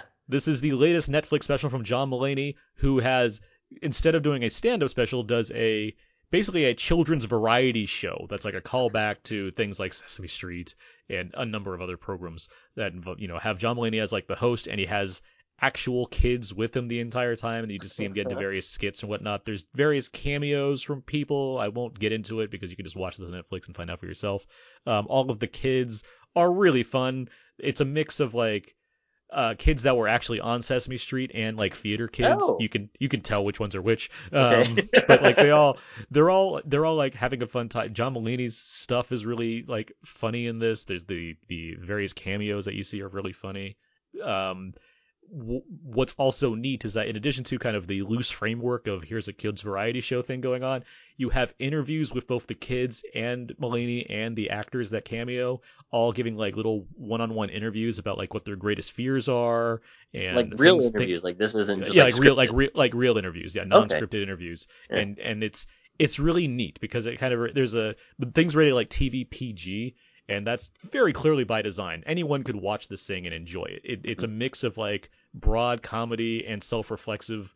Uh, uh, ideas and some meta commentary on the nature of kids TV shows. Like, there's a lot going on in it, but it's it's you know it's 70 minutes. It's quick. It's funny. I I can't I can't imagine not watching this a few times because it really has some some great great stuff in there. Mhm. It's it's a really like it's a really nice thing to watch. So Oh, it's good. It's a wholesome entertainment. also it is wholesome entertainment. It still has like it has the kind of I don't know if Mulaney you consider having edge, but it still has the kind of John Mulaney has edge in dry ways. Yes, it- I don't think he would do it like with children and the present audience. for sure. But like yeah, his level of edge is present here just in a a new kind of way, and I think Yeah. it really works Okay. I'm excited to check that one out. for sure. Yeah. I think the only thing that I've seen on Netflix is The Witcher, and you know, it's it's not for me. so maybe maybe I'll finish watching it first, but I've seen two episodes. I think you have two. It's a show. Yeah. It's like there's so many things to watch, and it's like, oh, that's that's a lot. Yeah, you've given I- me a Disney Plus movie that I, I was not expecting to go see, but now I'm intrigued. Um. All right. Well, that's all of our review stuff. Let's Mhm. um, let's move into some uh, out now feedback. Feedback, feedback, feedback. This is where we go over the various questions answered on our Facebook page, facebook.com slash out podcast. We asked a number of questions to the listeners. They gave us some answers. Yeah, first question we asked everybody uh, favorite films concerning near impossible missions. Scott has the Dirty, the Dirty Dozen, The Great Escape, Inglorious Bastards. Uh, Mark writes uh, Mission Impossible Fallout. I mean, it's in the name, right? Uh, Justin has Taken. Chris has The Raid, Saving Private Ryan, and Dredd. Any near impossible missions for you? I mean, in in Fast and Furious, uh, sorry, in Furious 7 Mhm. they they do need to do a number of things that seem basically impossible, but thanks to the confidence of Dom and his team of street racers, they are able to launch planes out of the sorry, launch cars out of the back of an airplane, land it in a very specific spot, and infiltrate a train that is piloted by trained assassins and Tony Jaa and successfully retrieve what they need. So I mean, they that seems pretty impossible. Seems yet- like an impossible mission to me. Yet if yet if you know you ask me if Tyrese, Ludacris, and Paul Walker could pull this off, I'd have to say yes because guys, this is near impossible, but they did it. You know what's weird is when you named all those names, I was like, are they in a movie together? And uh, yeah, they're like in five movies together. Yeah, they're in a lot of movies together. Can't walk down the street without seeing these guys in a movie together. That was a good near impossible mission. You had any in mind? Near impossible missions? Uh, Twelve Monkeys. Yeah, yeah, yeah, it's not. It's all that easy to send someone back in time to prevent the you know apocalypse. He's got to go through a lot of stuff. Yeah, he goes to World War One. Boom! Full circle. All right, next question we have here. What's the grittiest war movie in your eyes? Joseph Braben, friend of the show, writes Saving Private Ryan, bar none. Justin writes Hamburger Hill, Apocalypse Now, Platoon, and Full Metal Jacket. Uh, Corinne has I agree with Joseph and Justin. Those are great war movies. I recently saw The King with Timothée Chalamet, and the war scenes are especially well done. See The King, I'm telling you, Yeah. Netflix is good. The chaos, blood, and filth are everywhere. Horrifying. Uh, Jeffrey writes Fury. Chris writes Saving Private Ryan, Deer Hunter, and Full Metal Jacket. Adam Gentry, friend of the show, writes I try to keep war movies out of my eyes in general. They get lodged in there so easily and can be really irritating. Thank you, Adam, for that. Well, I'm giving you some practical advice. Those are some really solid answers. Um, I'd also add in, you know, a movie I'll never watch again, Grave of the Fireflies. Yeah, yeah. Like a post-war, like quote unquote post-war movie, and it's like, Mm-hmm. this is this is too difficult. Let's just shout out Warhorse again, because like people want to be like, yeah, that's so you know, it's so Spielberg, it's so sweet. It's like guy has like a giant World War One sequence in this movie that's horrifying. Yeah, I mean that. I don't know if you guys know this about Warhorse, but that go, that horse has gone seen some shit. Yeah, That's what those vignettes are all about. It's just like people dying. I can't wait to watch the War Horse's Irishman take, where it's just the horse sitting in a chair when he's all old, telling the story of what happened. Back in my day. Wait, why why is he in a barbershop quartet now? Well, by the time he got to that age, it would be in the 50s, so it just makes sense. Uh, Friggin' uh, uh, whatchamacallit, uh, Clint Eastwood's uh, movie with uh, I can't even think of the movie now. Jersey Boys? Jersey Boys, Jersey Boys. He's part of the Horse Sharps. Uh, the next question we asked everybody: Which British actor would you want to give uh, advice in the midst of an intense situation? Would you want to give you advice in the midst of an intense situation? Renee has Peter O'Toole. Graham writes Colin Firth, calm and smooth, unless you're talking about King's Speech, where he had a stutter. Uh, Dennis has I'm no Bond, but I would take advice from Dame Judi Dench. And lastly, Chris writes Idris Elba for sure, or Jason Statham. Uh, you know they'll have your back. I mean, we just talked about Mark Strong. That guy's got great presence, great presence, and I was so scared of him in, in Zero Dark Thirty because he just like slams the table and yells at me. He does slam a good table. Yeah. Um, you know what I'm gonna say? Mhm. Brendan Gleeson. Yeah. People are think like, who's that guy? They're like, think- it's Domino's dad. I, I yeah, exactly. I think I think Brendan Gleeson would. he's his. Is he his dad or is he like his uncle? I'm trying to It's his dad. Is it his dad? Domino So- Gleeson's dad is Brendan Gleeson. I I was pretty sure, but at the same time, it's like there's some that are like you. you I think no, I'm Now, thinking now Danny. Now, now No, I'm- like, I'm, no, I'm thinking of Danny Huston. Danny Huston's jo- like John Huston. John Huston's like nephew. Uh, nephew, not like his direct son. Yeah, that's uh, all right because he doesn't look anything like Anjelica. yeah. Um. Yeah, no, I think Brendan Gleeson would be a, would be a nice presence. Yeah, Like, with like think with of like I like it. Tur- no, yeah, he does his his own accent. Yeah. But I'm thinking of like before things turn bad, but like 28 days later, he's just like a really nice dad. Oh, he is a good dad. I mean, he even tells his daughter to get away when when he gets infected. It's so sad. It is sad. He's also a really like a uh, uh whatchamacallit, um he's a good guy in in Bruges. Um oh yeah, for sure. and he tries to do the right thing um in in both sides of the scenario And then he's also like a, a funny, stern uh, leader type guy with a voice in um, uh, Full, uh, Full Metal Jacket. Uh, Live That Repeat. yeah, okay. he is in that movie. He's like, no, Major, you're gonna go to the front. Uh, next question we have here: favorite films about sisters. Mm. Brian, Brian White, friend of the show, writes Black Widow. okay. A little premature, but okay. Uh, Justin has Practical Magic and Frozen. Chris has Ginger Snaps. There you go. There's a lot of good movies about sisters. Um, Your Sister's Sister is one movie that I really liked. Uh, that was one with um, uh, John Krasinski's wife. I like it. You just can't remember. yeah, she's uh, uh, Emily Blunt and Emily Blunt uh, and uh, Rosemarie DeWitt. Rosemarie DeWitt. Um, they play sisters in a movie with Mark uh, Duplass, and they're they're great in it. Uh, I think they're they're pretty great sisters in that. I mean, there's a lot of great movies about sisters. I, I'm sure that we'll shout some out later too. Do you have any? Um, I think of ones I haven't thought of since like last time we dealt with something like this when Frozen came out. Um, I was gonna say the Sisters Brothers, of course, with John, with John C. Reilly and Joaquin Phoenix. I Um, mean, that you did answer the question. you know, you know, it's a good one. Um, it's super depressing and very different than what might be say. Uh, Melancholia. um, movie, that I haven't finished. with uh, Charlotte Gainsbourg and, and Kirsten Dunst. Yeah. Um, I'd also I'll also throw in um, a League of Their Own. Dottie oh, yeah, and League of Their Own, yeah. I mean they they had like a disagreement, but man, Geena Davis is she's just looking out for her younger sister. Seems overbearing at times though. Uh, Okay. my, my neighbor Totoro, since I did all my Oh, um, re rewatching of uh, What a or- great and, and watching of uh, Miyazaki's films. Films. Yeah, what a great call there. She is a good sister. Um, what's your favorite period romance film? Justin writes, I'll have to say The Mummy, Bram Stoker's Dracula, and The Greatest Showman. Alan writes That Thing You Do. Chris writes Pride and Prejudice and Zombies. Uh, Catherine has Sense and Sensibility. It took me a while, but I did fall in love with Colonel Brandon, and I miss Alan Rickman. R.I.P. Jeff has Ice Age, Scrat and the Nut, and Sandy writes Much Ado About Nothing. Any uh, favorite period drama, drama romance films? You know, I keep thinking of old movies. I'm like, well, no, those were contemporary at the time, so that doesn't really count. um, talk about like something like um, Breakfast at Something like- Tiffany's. Right, yeah, Breakfast at Tiffany's or like Casablanca. But it's like, no, th- that the war was happening. like, it's not, it's not removed from it. Um, how about how about the Purple Rose of Cairo? That's uh, Oh, the wow. twenties. There you go. Yeah. Uh, Farrow and Jeff Daniels and Danny, the recently passed Danny Aiello.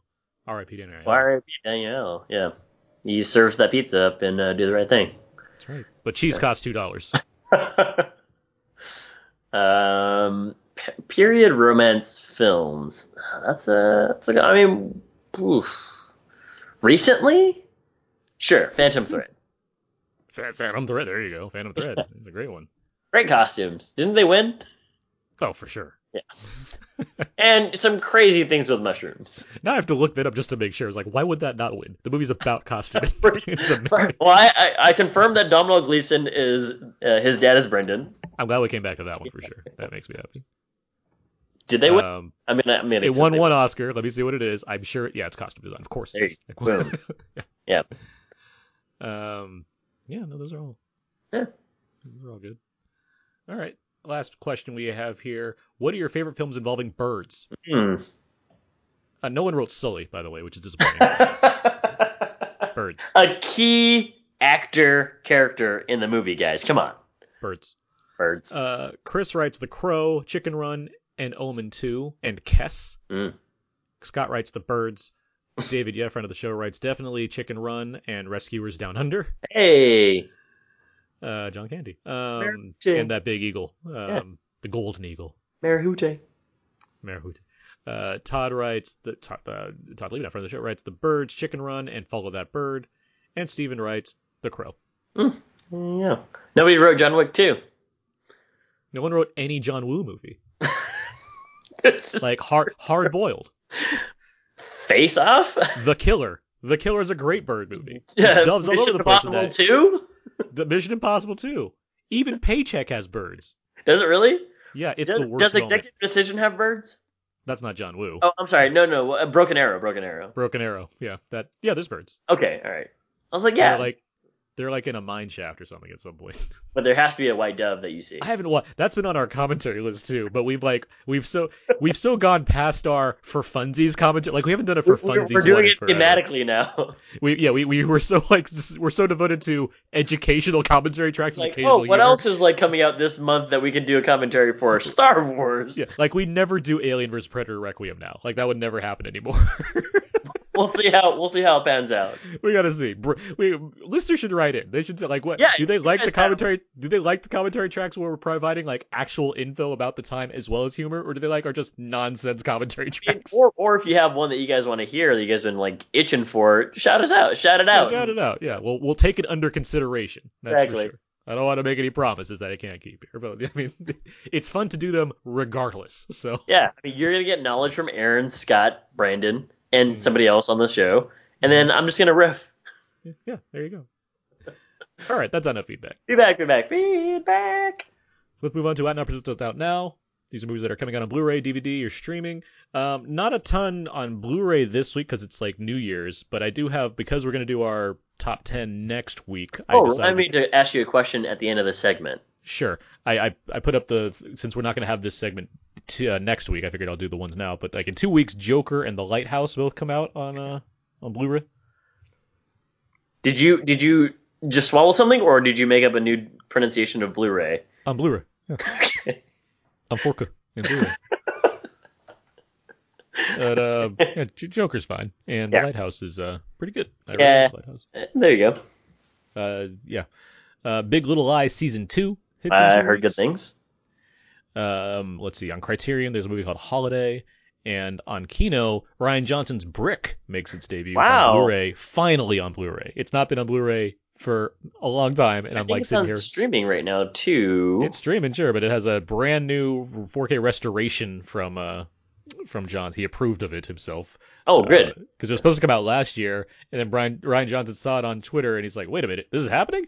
And so, like, I'm, I'm guessing he got in touch with the people doing the Blu-ray and like did the trim mat, you know, had a hand in the actual remaster, so it I'm looks glad. fantastic. I'm glad that he's so hands on with his own properties. I mean, Oh, if you haven't yeah. seen Brick, um, watch it. It's really, really good, and it's Rian Johnson's like first big screen movie. He's a big proponent of like solid home releases. All of his movies all have like great docs and commentary tracks and all kinds of stuff. So uh, yeah, Speaking of which, he has one right now. If you go see it Knives Out, you can play something at the same time and listen to it in the Yeah, theater. he, he's done that for that Looper and Blood Brothers Bloom, where you can you can he recorded a commentary track that you can download and play on an iPod before you go to the movie. What's hilarious to me about this one is that Lionsgate's like, yeah, let's do it, and they like actually built the website around having to be able to download that because normally he just like drop it on like drop like an MP3 link that you can download. Now Yeah, he's yeah. like, I got studio money, I can really go to I've got this. studio money. I got studio backing for my, I my mean- offhand commentary track that me and one of my friends recorded. I hope that it does get an Academy Award for Best Original Screenplay. it's it's it's not out of the question right now. It's Eh, it's we'll doing see. it's doing well at the box office. It's made over a hundred million, which for a you know a non I an original film um, like this, Yeah. in, in this economy, that's um, it's doing That very should- good. That should be our tagline for the rest of the like the podcast that we do in this economy. Just over two hundred worldwide too. yeah, which is amazing. Question for you. This question was raised to me, and I didn't really have a great answer. But what is the different the difference between the Criterion Collection, Kino, um, and all these other collections, and how do you get in it? Well, they're different companies for one thing. That's the main thing.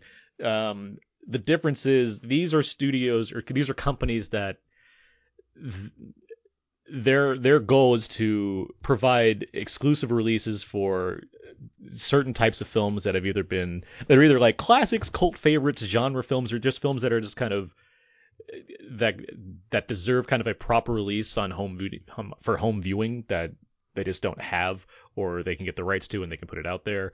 And you have uh, instead instead of you know instead of like a studio release where it's just like here's the movie and like a handful of extras and whatnot something like their criterion collection which obviously specializes in older films for the most part. There's very there's not too many like modern releases but they they put the money in so they can have like the best looking and sounding version of the film possible. They restore older films. I mean like night of the living dead last year was a huge win for everybody because it looks better than it ever has um, and then you get like exclusive interviews from people that you know from filmmakers and whatnot from all over the place, whether whether it's retrospectives or direct like Guillermo del Toro loves doing these kind of things. Like people so, like so they do get in. backing from studios and the the uh, makers of the movie. It's a mix of things. You have to get the rights from the studios to release said movies. Uh, a certain like like Wes Anderson's films are almost all on Criterion at this point, and obviously they're from they're from um, Fox and Columbia, like a number of different companies. So you have to get the rights to those things to begin with before you just throw it out there. You can't just do it. Something like Kino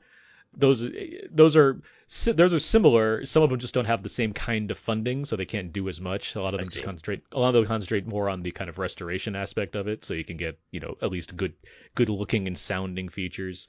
Um, Scream Factory slash Shout Factory. Um, they they focus on genre specifically. Scream Factory is their horror sub like sub company, um, and then they have a lot of other releases as well. And that's another one where they'll do their job with the sound and video, but they're great at getting interviews. They get a lot of interviews from like all kinds of like bit cast members to editors to like poster design. Like the Big Trouble in Little China just came out not too long ago, and it has a plethora of interviews. From, yeah, great, great poster. From yeah, great poster. Drew Struzan, who has a feature on the Blu-ray talking about him designing the poster. That's like, really cool. I didn't know that that was a difference like with Kino. Yeah, it's a uh, Kino's like not so much on the special features. They're just more about the kind of presentation of okay. it. Warner Archive's a big one that they're high on the video and audio presentation. Um, Arrow's a big one as well as far as everything. They get they the thing is some of these cost more money because it they have to put money into these releases to begin with. It's not cheap to like restore a film, let alone book talent to interview for these releases. That's why these move these these uh, releases cost more than like the average Blu-ray. Mm-hmm. So it's it's a worthwhile investment if you want to just have like basically film history on your shelf in, Very in, cool. in visual form. I'm a big proponent of it because I like physical media for one thing, but also because the quality's so good. Like it's, especially for you know movies that you like, or even movies that you just haven't seen before that you want to learn more about. Like I have a lot of silent films that I just have never seen before, mm-hmm. but I'm, I'm I'm watching them and like the best way possible because they look and sound amazing, and they have all these archival interviews and bonuses. Aaron, that... it's supposed to be silent though. but they really inform you about like the filmmaking process from that time right. and how it affected other films and whatnot. So yeah, yeah, yeah, it's you know, speaking of which, uh, uh-huh. the thing I want to add there uh, on just like old movies in general is like if you're in college right now or if you have access to a university system, they have tons of movies just like in one of their libraries, I'm sure, because I used to have one over in my college, um, and you can just check it out. Um, you can just watch a movie there on premise and then return it. Uh, it's it's pretty great. So you can check out all these old movies that Aaron was talking about. Like I, I still feel as though my film knowledge of things in like the 18s and the early 19s is really really low and i want to get better with it but um, yeah I, am glad that there's a, a, service like arrow that does something like that there's a lot of yeah there's a lot of great um Kanopy is the library service like if you have a library card Kanopy is oh Kanopy is a way where you can stream online by having a library card and they have a lot of great options in there including also including some commentary and whatever else too i'm not sure if they have like features like that um, I think that's one of the things that's missing from like major mainstreaming services. Yeah, is they, like, like if, if, if, if, if, Netflix and Amazon had commentary tracks for their oh, you're like, goddamn right. I'd be listening to that. Great. Oh yeah. my god, yeah. Um, what was I gonna say? Oh, the um, Criterion has a streaming service now, and it's I don't have it just because I own so many Criterion, so I don't personally need it. But it is a great source of getting to see a lot of these films without having to you know pay the high prices for a lot of them. Sure. But they also it does come with that additional content, like that additional bonus content for all the films as well. And they like they curate it, so you get a lot of like filmmakers picking like a playlist of movies you can watch, like things like that, to really like narrow things down for you to give you an idea, so it's not too overwhelming. It's mm. uh, if you want to be a film collector or a film fan or want to learn more about things, the options are out there. like, all right, Mulder. That's from that show well, that was on in the 90s. Yeah. well, thank you for that because somebody asked me this past weekend while we were having dinner, and I was like, I think that somebody else had a better answer, so I was like, I'm going to ask it on the show. Right, I can't wait for you to edit just this clip and like and throw send up it over and to be like, them. listen, you know that that thing you were looking for? Well, listen to this. And you're like, why are you referencing back to the? And then Chuck Berry, yeah. Your kids are gonna love it. um, let's see, new to streaming this week uh, on Netflix. You have Kevin Hart colon don't F This Up. It is a six part documentary about a few years in the life of Kevin Hart up until when he was supposed to host the Oscars and then didn't have to. Oh, interesting. I watched this because it's only six parts and they're all like 30 minutes. Um, it's neat. Like I'm, I'm not like I'm not down on Kevin like Hart the way Marcus vein. Robinson is, but um, it it it has a seriousness to it. It's still funny also. Sure. I- but I think like I I can't say like I can't wait every time a new Kevin Hart film comes out. But it's like he's fine in things. I like when he does stuff. I think Ju- Jumanji just now it's one of his best comedic performances because he's hilarious as Danny Glover. Um, but this He's hilarious. he is. He's he's I know legit you- hilarious as Danny Glover. Makes me laugh Uh, just to hear that. like, it's funny. I forgot that that was the the premise. But it's a pretty it's a pretty breezy watch of like how his where his kind of recent rise to high fame has gone and whatnot. As far as like I can watch this in installments while doing other work, like it, it it's fine, does the job. Um, Fast and Furious: colon Spy Racers. What is This is- this? This is the animated Fast and Furious series. It's on Netflix now. Wow. I mean, It- good it- job, guys. It it it features um, Dom Toretto's cousin and his friends who become Tom kids- Retto. become um what's his name? I forget his name. Uh, it is something Toretto, and Vin Diesel does does voice a cameo in the first episode. Uh, Of course you would. but it's yeah, it's an animated spy show that involves impossible missions that I talked about earlier, basically with with uh, young with younger street racers. I I mean, shout out Justin Lin, dude. I mean, without Justin Lin, none of this probably would have happened. It's eight episodes, so you know, Yeah. get on that right away. We're like, what are you talking about? Tokyo Drift really brought the franchise back from like the brink of, of like oblivion. Well, technically, the, the the preceding one did, since that made a lot. You know, it had the original cast members and it made Fast a lot of money. Furious. Yeah, it just Also with the worst. Justin Lin though. Yeah, all yeah. But I'm saying like Tokyo Drift was like, well, that happened. It didn't do that well at the box office. The next one did big at the box Yeah. office. It just happens to be the worst of the franchise. But that's a no here there. yeah, um, that, that'll be for the commentary coming next year. uh, let's see. There's a movie called Sweetheart that's on Netflix now. I wanted to see this earlier. It is a horror film that I know I don't know too much about. It's from the director of Sleight, that um that magic that like magic crime drama Yeah. movie from a couple years ago. Um, but I've heard a lot of good things about this one. This is one I want to check out eventually. Okay. Um, yeah, on Prime, nothing new, but Man on the Moon is on Prime. Jim Uh, Carrey, the Andy Kaufman Carrey movie? Yeah. Yeah, it's a good movie. So Yeah, it's shout that out. kind of strange, but yeah, it's it's uh, it, Jim Carrey does a really good job, and then I guess you could follow it up with the the documentary on Netflix. Yeah, the documentary on Netflix, which reveals I like this movie, but Jim How Carrey was much real Jim dick Carrey was, about yeah, how much Jim Carrey was like really going quote unquote, you know, um, method for this method. movie. Yeah. Yeah.